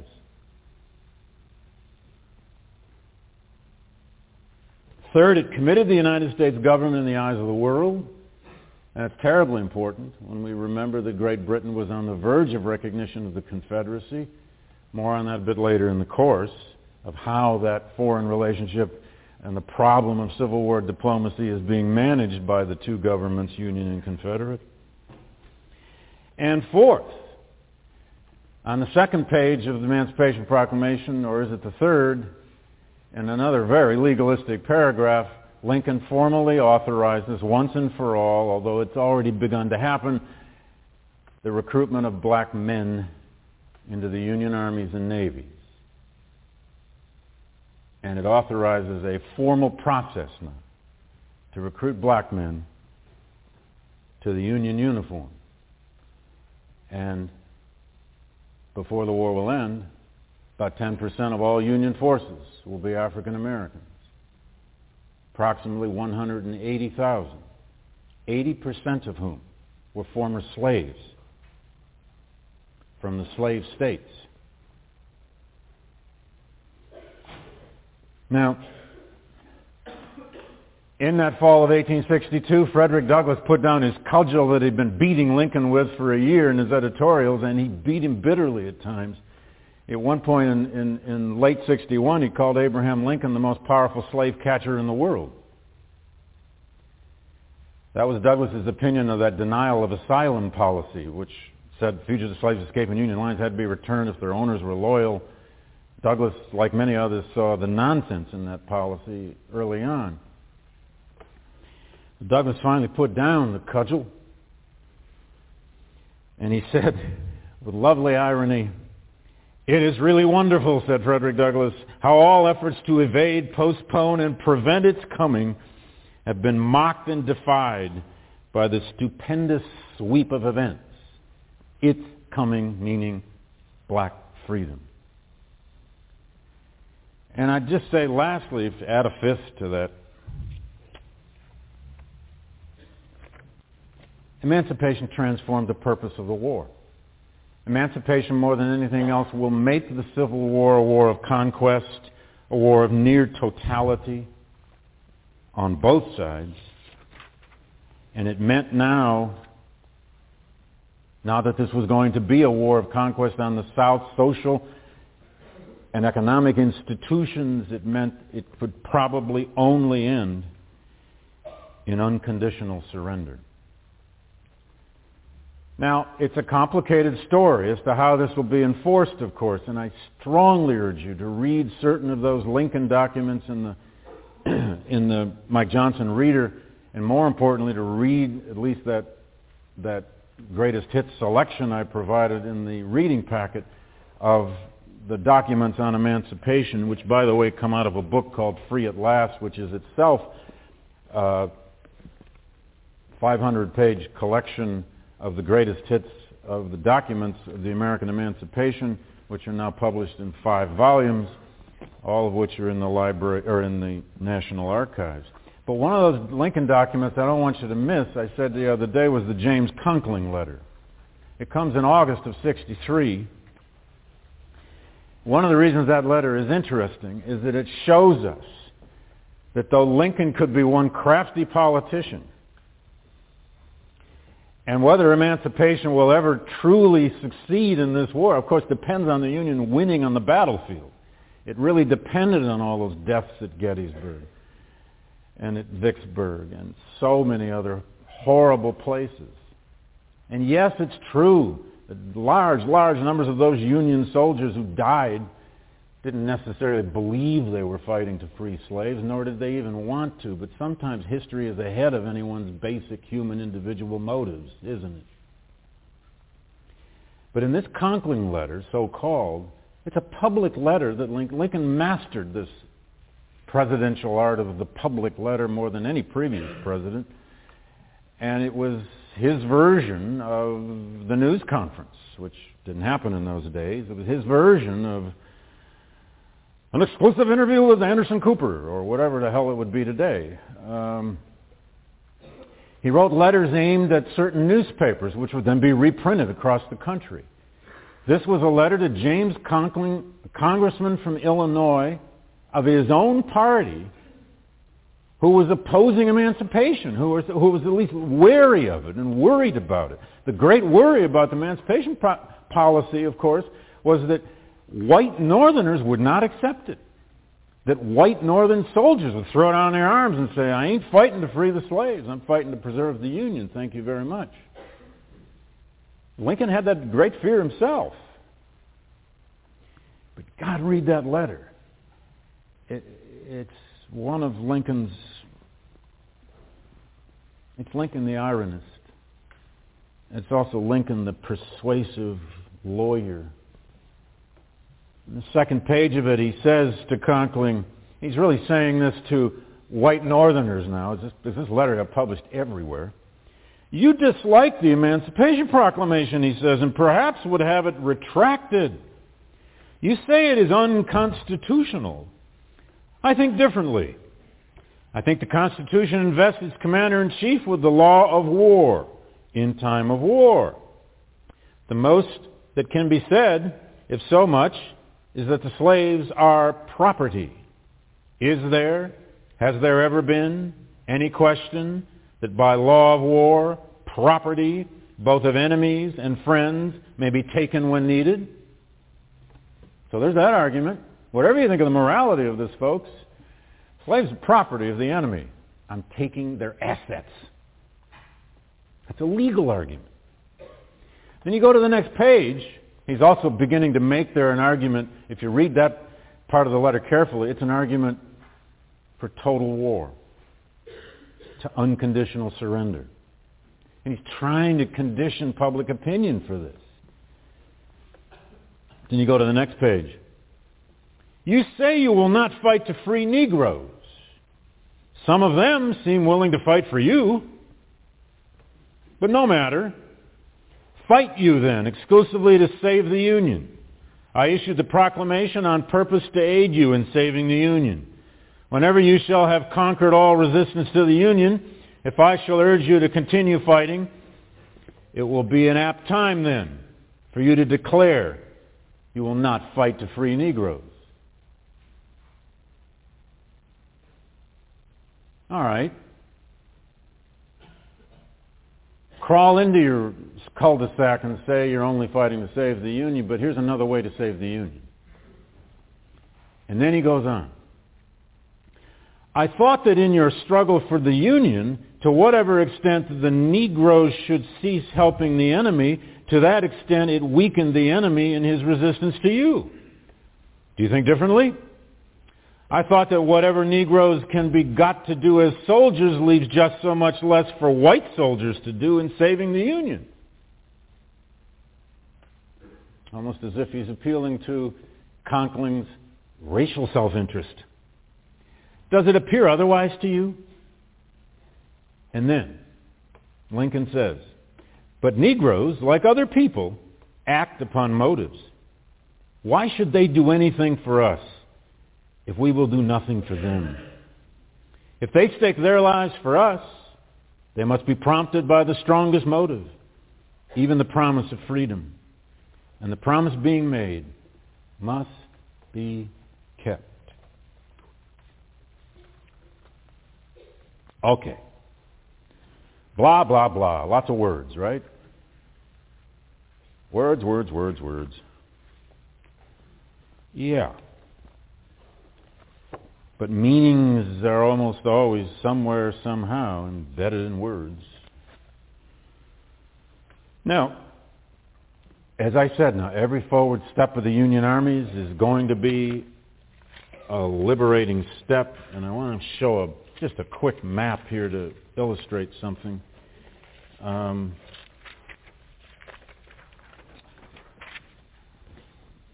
I can zoom in on that.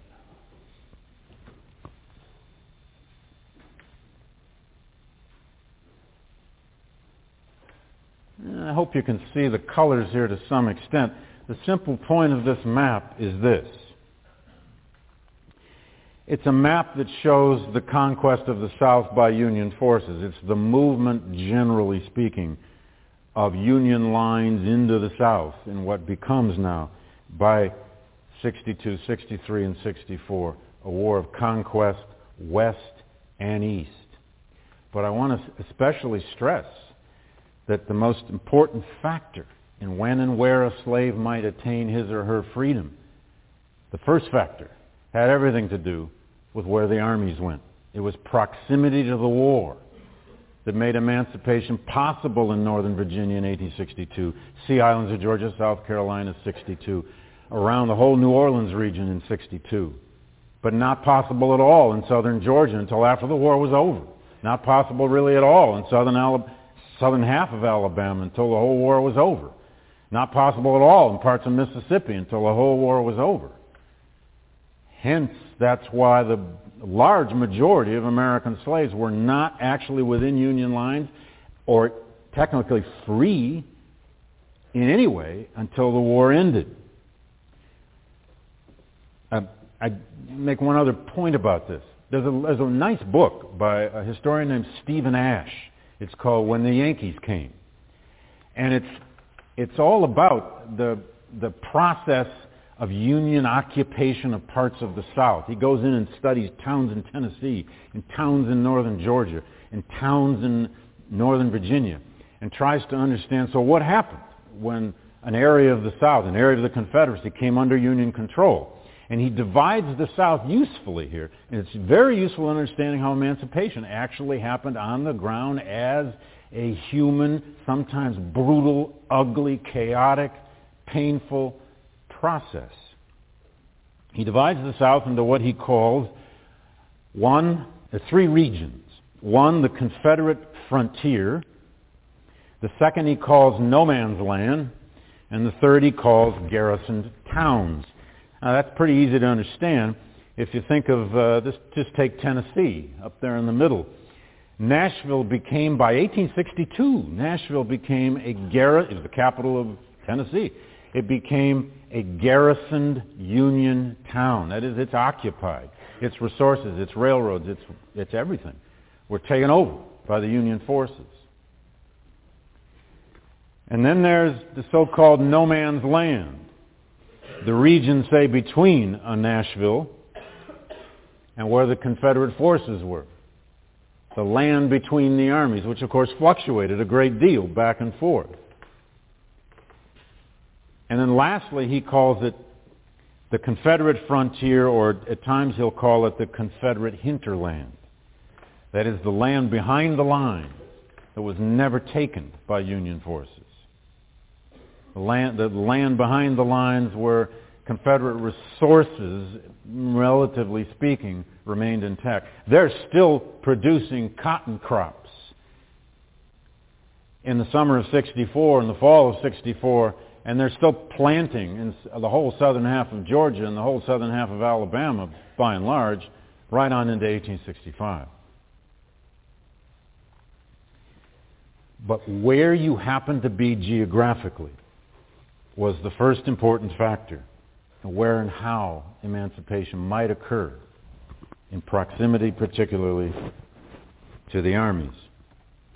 Now, a second factor that would determine when and if slaves would be freed was the character of the slave society in any given region. Were they in a densely populated slave region like the Sea Islands, parts of the Cotton Belt, or were they in sparsely populated areas?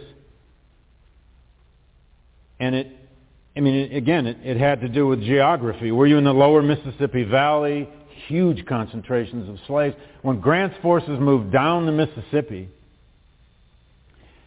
and eventually take Vicksburg by July 1863, this entire region, in fact, it is in the lower Mississippi Valley. This is why some people argue that the war, the Civil War was really won and lost in the West. And I'll, I'll engage that argument after the break when we talk about Union victory and Confederate defeat and the various debates among historians trying to explain this. A lot of people have argued that the war is won and lost in the West because of the, the great significance of the Mississippi Valley which had become the great cotton kingdom of the world. And when, when Union forces truly conquered the Mississippi River by the summer of 1863, there are thousands of slaves coming into Union lines. The reason that Grant and Sherman and other officers in the West began to create these things called contraband camps for freed slaves is because they didn't know what, what to do with them. And there are these amazing dispatches written by Grant uh, to, to the War Department saying, what am I going to do with all these people? How do I feed them? Where do I put them? What is their status? What are they legally? And eventually that's why you get the largest contraband camps anywhere. The largest ones were not in Virginia, although there was a huge one around Washington, D.C. The largest of them were in northern Mississippi at a place called Corinth. You can see it on the map right here. There was a huge contraband camp at Memphis. There's eventually one in Cairo, Illinois. All up and down this region. This is where conquest really happened first and the, the true disruption of Southern society and the beginnings of the destruction of plantations. It will lead even uh, to the beginnings. Of, it's going to it's going to take another year for it to happen along the East Coast, but it begins in 63, even in 62, but especially 63, where many plantation owners in Louisiana and Mississippi started refugeeing their slaves. They would flee their plantations in the face of the Yankee armies, often going west toward Texas, sometimes just further inland or wherever they could go, and they would try to take their slaves with them. It was called refugeeing them. And often what that, I mean, uh, uh, I'll, I'll cite some examples of that after the break. There's a famous diary memoir by a southern woman, uh, Kate Stone, who kept a diary of her plantation called Broken Burn. At any rate, uh, she left with some hundred and some slaves uh, to try to get out of Louisiana over into Texas. By the time she got there, half of them were gone. And she kept wondering why. Gee, why would they leave? What Happened to their loyalty. Then thirdly, uh, the third factor that would determine when and how and if a slave became free was indeed um, what policy was actually being enforced at any given time by those Union troops, or for that matter, by the Confederate troops, in terms of freeing slaves or not freeing slaves, taking them into their lines or not taking them into their lines, and establishing some kind of legal status. And then the fourth factor, of course, and this one you can't measure. You can know it when you read it and you see it and you hear it. And there's so many wonderful documents that demonstrate it. The fourth factor in when and how American slaves became free was their own ingenuity, their own initiative, their own cunning, their own bravery, their own willingness to risk everything to try to get to something called freedom. And not knowing what that freedom would be when they got there. Would they be employed? Would they have shelter? Were they going to be able to feed their children? Could they get their wives and husbands out with them? What about women with three children? Where would they go? What would their status be? Would they actually have any rights? We learned so much about this, and please, in the in the uh, reading packet, have a close look. I, I included uh, some of those uh, uh documents from the contraband camps, where these superintendents of the of the contraband camps were all asked a series of questions. They were asked things about the motives of the slaves that escaped into their camps. They were asked to describe why had these people come. They were asked to describe their physical conditions. They were asked to describe uh, what they thought, what they felt, what they said. And all these superintendents of all these contraband camps are just stunned at the, re- at the way that black folk keep coming in spite of the hardships, half clothed, half fed, if that. And they're stunned at the religiosity of escaped slaves. These superintendents write back and they say, these people sing and they worship all night long. Strange. But almost to a man, these superintendents of contraband camps, when asked what were the motives, they simply fall back on the most basic of things. They say things like, um, they wanted their freedom.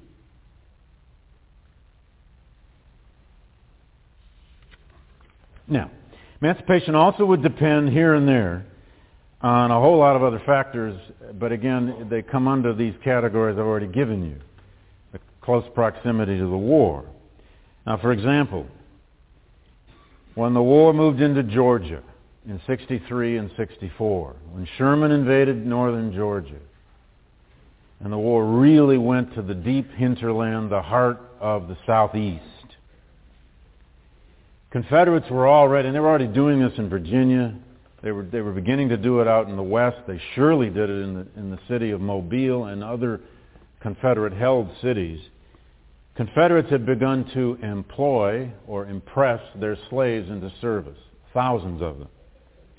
About 3,000 slaves were put to work in Mobile, Alabama, building its fortifications. Slaves, hundreds upon hundreds of slaves were put to work building the fortifications of Richmond. An estimated 5,000 slaves were put to work building the fortifications all around Atlanta by late 63 to try to stop Sherman's advance. Very often they were hired out. That is, they were supposed to be paid, or their owners were supposed to be paid for their service. They were used as teamsters and nurses and cooks and boatmen and blacksmiths and laundresses and so on and so forth. If you saw a Confederate army in eight, from 1862 to 64, you'd see hundreds of black people. Well, and as those armies moved, sometimes those slaves had opportunities to flee. In the wake of battles, on any scale, some slaves would always flee. They were often uh, used as the burial crews on both sides. They were also hired out, and this was really significant in Virginia, to the ironworks in Richmond. The Tredegar Ironworks at one point employed almost 4,000 slaves who tended to be hired out from the western parts of Massachusetts and the northern parts of North Carolina. That movement of people on this scale, movement of slaves, on this scale had never happened in the South. And in the midst of that movement, Lynda Morgan wrote a fine book on emancipation in Virginia, and he, she showed this for the first time, that all this movement of, of hired out slaves to Richmond and other small ironworks, by the way, over in the Shenandoah Valley, meant a certain percentage of them began to flee and escape further north. They worked on railroad crews. Uh, it was estimated that in, in northern Georgia, during Sherman's campaign against Atlanta, that about 40% of all the women working as nurses in Confederate hospitals all over the state were slave women. It means they've been taken off their plantations, their farms, or out of their domestic situations, wherever they were, and put to work in the hospitals. So, the point is, movement of the armies meant movement of slaves as well. And that moment of freedom, that moment of escape, that opportunity might come when you would least expect it. And that, that American slave had to make a choice every time. Do I go and risk everything or do I not? Let me tell you one little story amidst that. It's the other half of this book I just did. It's a young slave named Wallace Turnage. He was born a little, on a little tobacco farm in North Carolina in 1846, Greene County, North Carolina, sold by his indebted owner to a Richmond, Virginia slave trader named Hector Davis, who was one of the largest slave traders in the United States and kept enormous records. Spent about six months in 1860 working in the slave, the three-story slave jail auction house in Richmond. His job every day was preparing the slaves in what was called the dressing room to take them out to the auction floor. And one day he simply told, boy, you're in the auction. And he was sold to an Alabama cotton planter named James Chalmers. 72 hours later by train, he found himself on a huge cotton operation near Pickensville, Alabama, which is uh, right about there, right on the Mississippi border. Plantation with about 85 slaves. And the narrative he left us, which was discovered and lopped into my lap a few years ago, the extraordinary narrative he left is the story largely of his five attempts to escape in the midst of the war from the age of 14 to 17. He was one passionate, half crazy, one might say, no doubt traumatized, teenage slave who just couldn't be controlled. He ran away four times into Mississippi, the second two of which, certainly at least, he was always trying to get up to northern Mississippi to get to the Union armies, which he knew had controlled the whole northern tier of Mississippi by late spring 1862. In fact, three of his escapes over there were really... He would always go up the Mobile and Ohio Railway line at one time he was at large for four and a half months, hiding in other slave cabins and hiding in woods and forests and gullies and wherever he could hide, and he was always captured. He was trying to actually get to Corinth and the big contraband camp in Corinth, and he almost made it on his fourth try. He kept being captured by slave patrols, Confederate patrols, and so on. His master would always come after him because he was so valuable. He'd been sold, by the way, for $950 the first time out of North Carolina. He was sold for $1,000 to old Chalmers in Richmond. And Chalmers now got fed up in early 63 of constantly trying to retrieve this kid.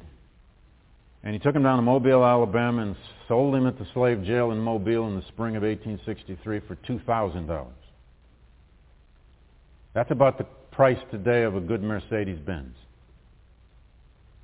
Oh, well, as opposed to a bad Mercedes-Benz. I'm not sure what that would be. Uh,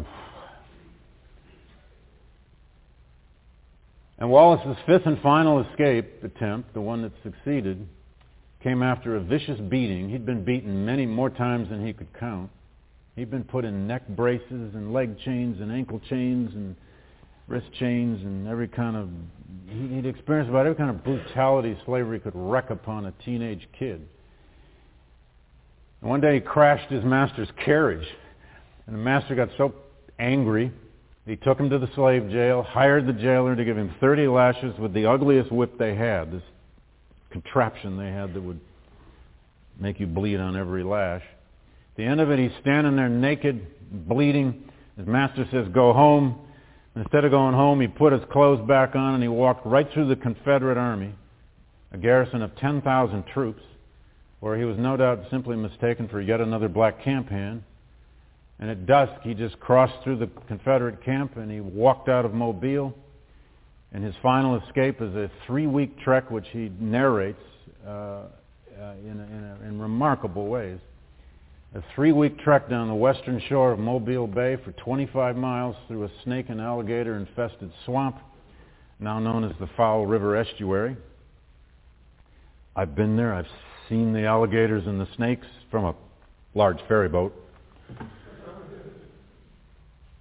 And he describes one day praying especially hard when he got out to the tip of Mobile Bay and the tide brought in an old rickety rowboat. He tipped over the rowboat, took a plank of wood, and he just started rowing out into the ocean.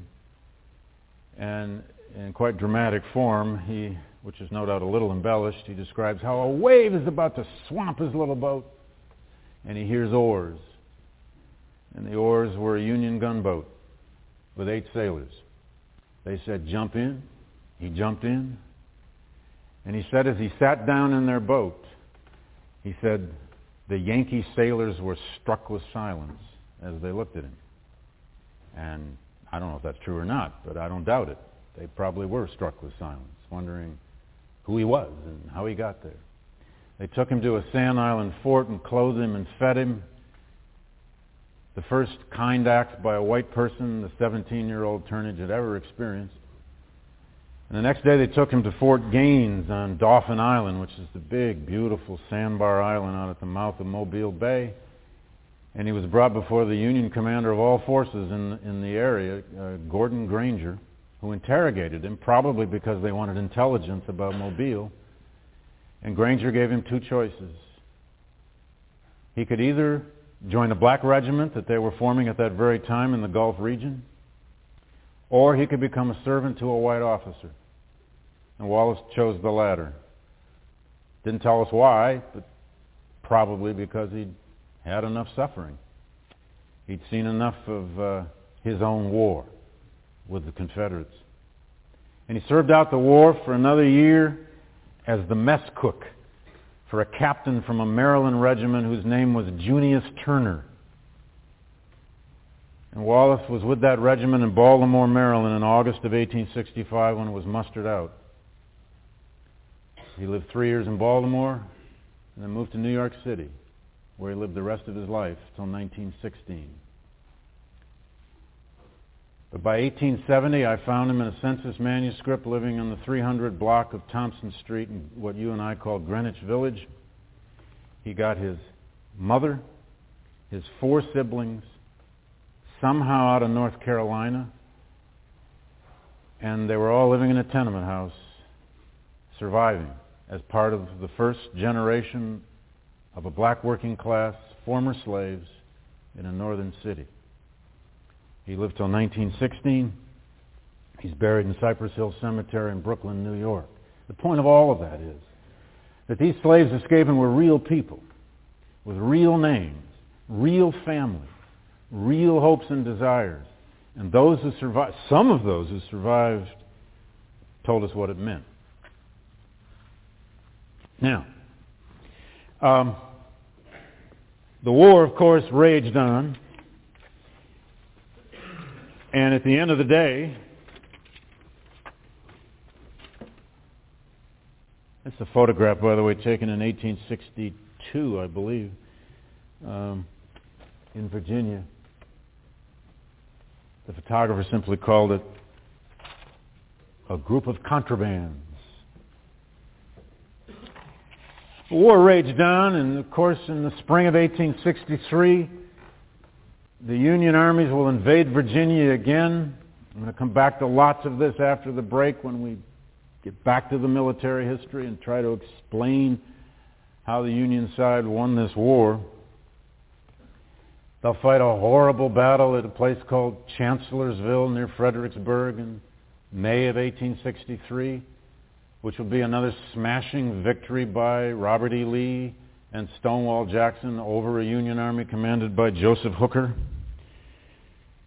It will give Lee his occasion for his second invasion of the North, the riskiest of all, which will lead him up through northern Virginia, across into Maryland, and eventually all the way into Pennsylvania, will lead to the fateful battle at Gettysburg, first three days of July 1863 arguably the most important military turning point of the war.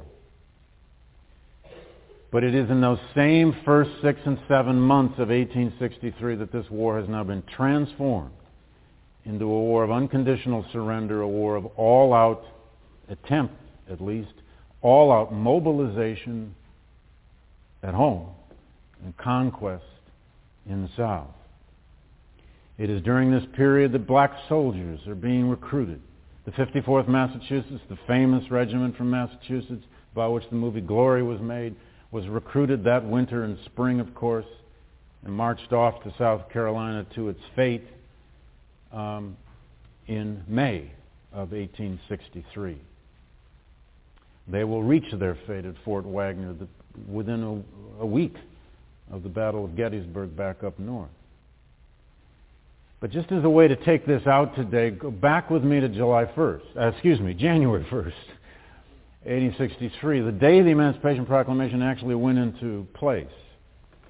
I said at the outset that for most black folk, they didn't really care about what actually the details or the words of the document were.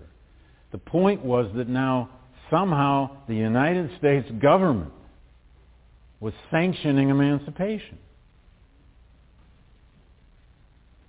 And go back with me to Thomas Wentworth Higginson. This is Higginson's description of Emancipation Day. On Hilton Head Island in South Carolina, near Beaufort, North, uh, Beaufort, South Carolina, he was given orders to read the Emancipation Proclamation to the people, to the, to the freedmen. And this, by the way, became a policy throughout the Union Army. Thousands of copies of the Emancipation Proclamation were given to Union officers who were ordered to spread it around the South. Higginson not only spread it, he held a, a ceremony. They built a little stage. And this is his description of what happened. He's describing the scene. Welcome back. And uh, that was a lecture by historian David Blight on the Emancipation Proclamation and uh, the Civil War in the United States. That's going to conclude our program uh, for uh, today. You've been listening to the Pan-African Journal, a worldwide uh, radio broadcast. And of course, uh, we are here every week, and uh, we are here bringing you some of the most updated and advanced information related to the African world and the international community in general If you'd like to have access to this program, just go to our website at the Pan-African Radio Network. That's at blogtalkradio.com forward slash Pan-African Journal. If you'd like to read the Pan-African Newswire, just go to our website at panafricannews.blogspot.com. We're going to close out uh, with the Queen of Soul, Aretha Franklin, Detroit's own, uh, whose uh, transition uh, we just commemorated uh, last week. This is taken uh, from the album Live in Paris from 1968. This is Abayomi Azikiwe signing off and have a beautiful week. Première fois en France, Soul Aretha Franklin.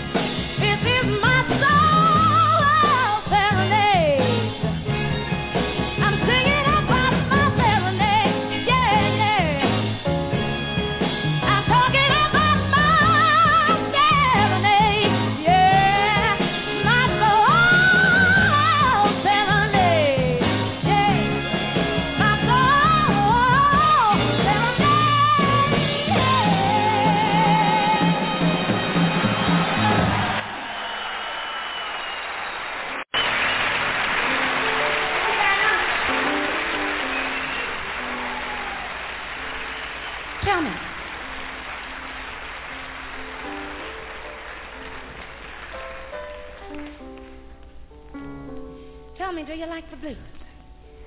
Do you really like the blues? Good. Mmm.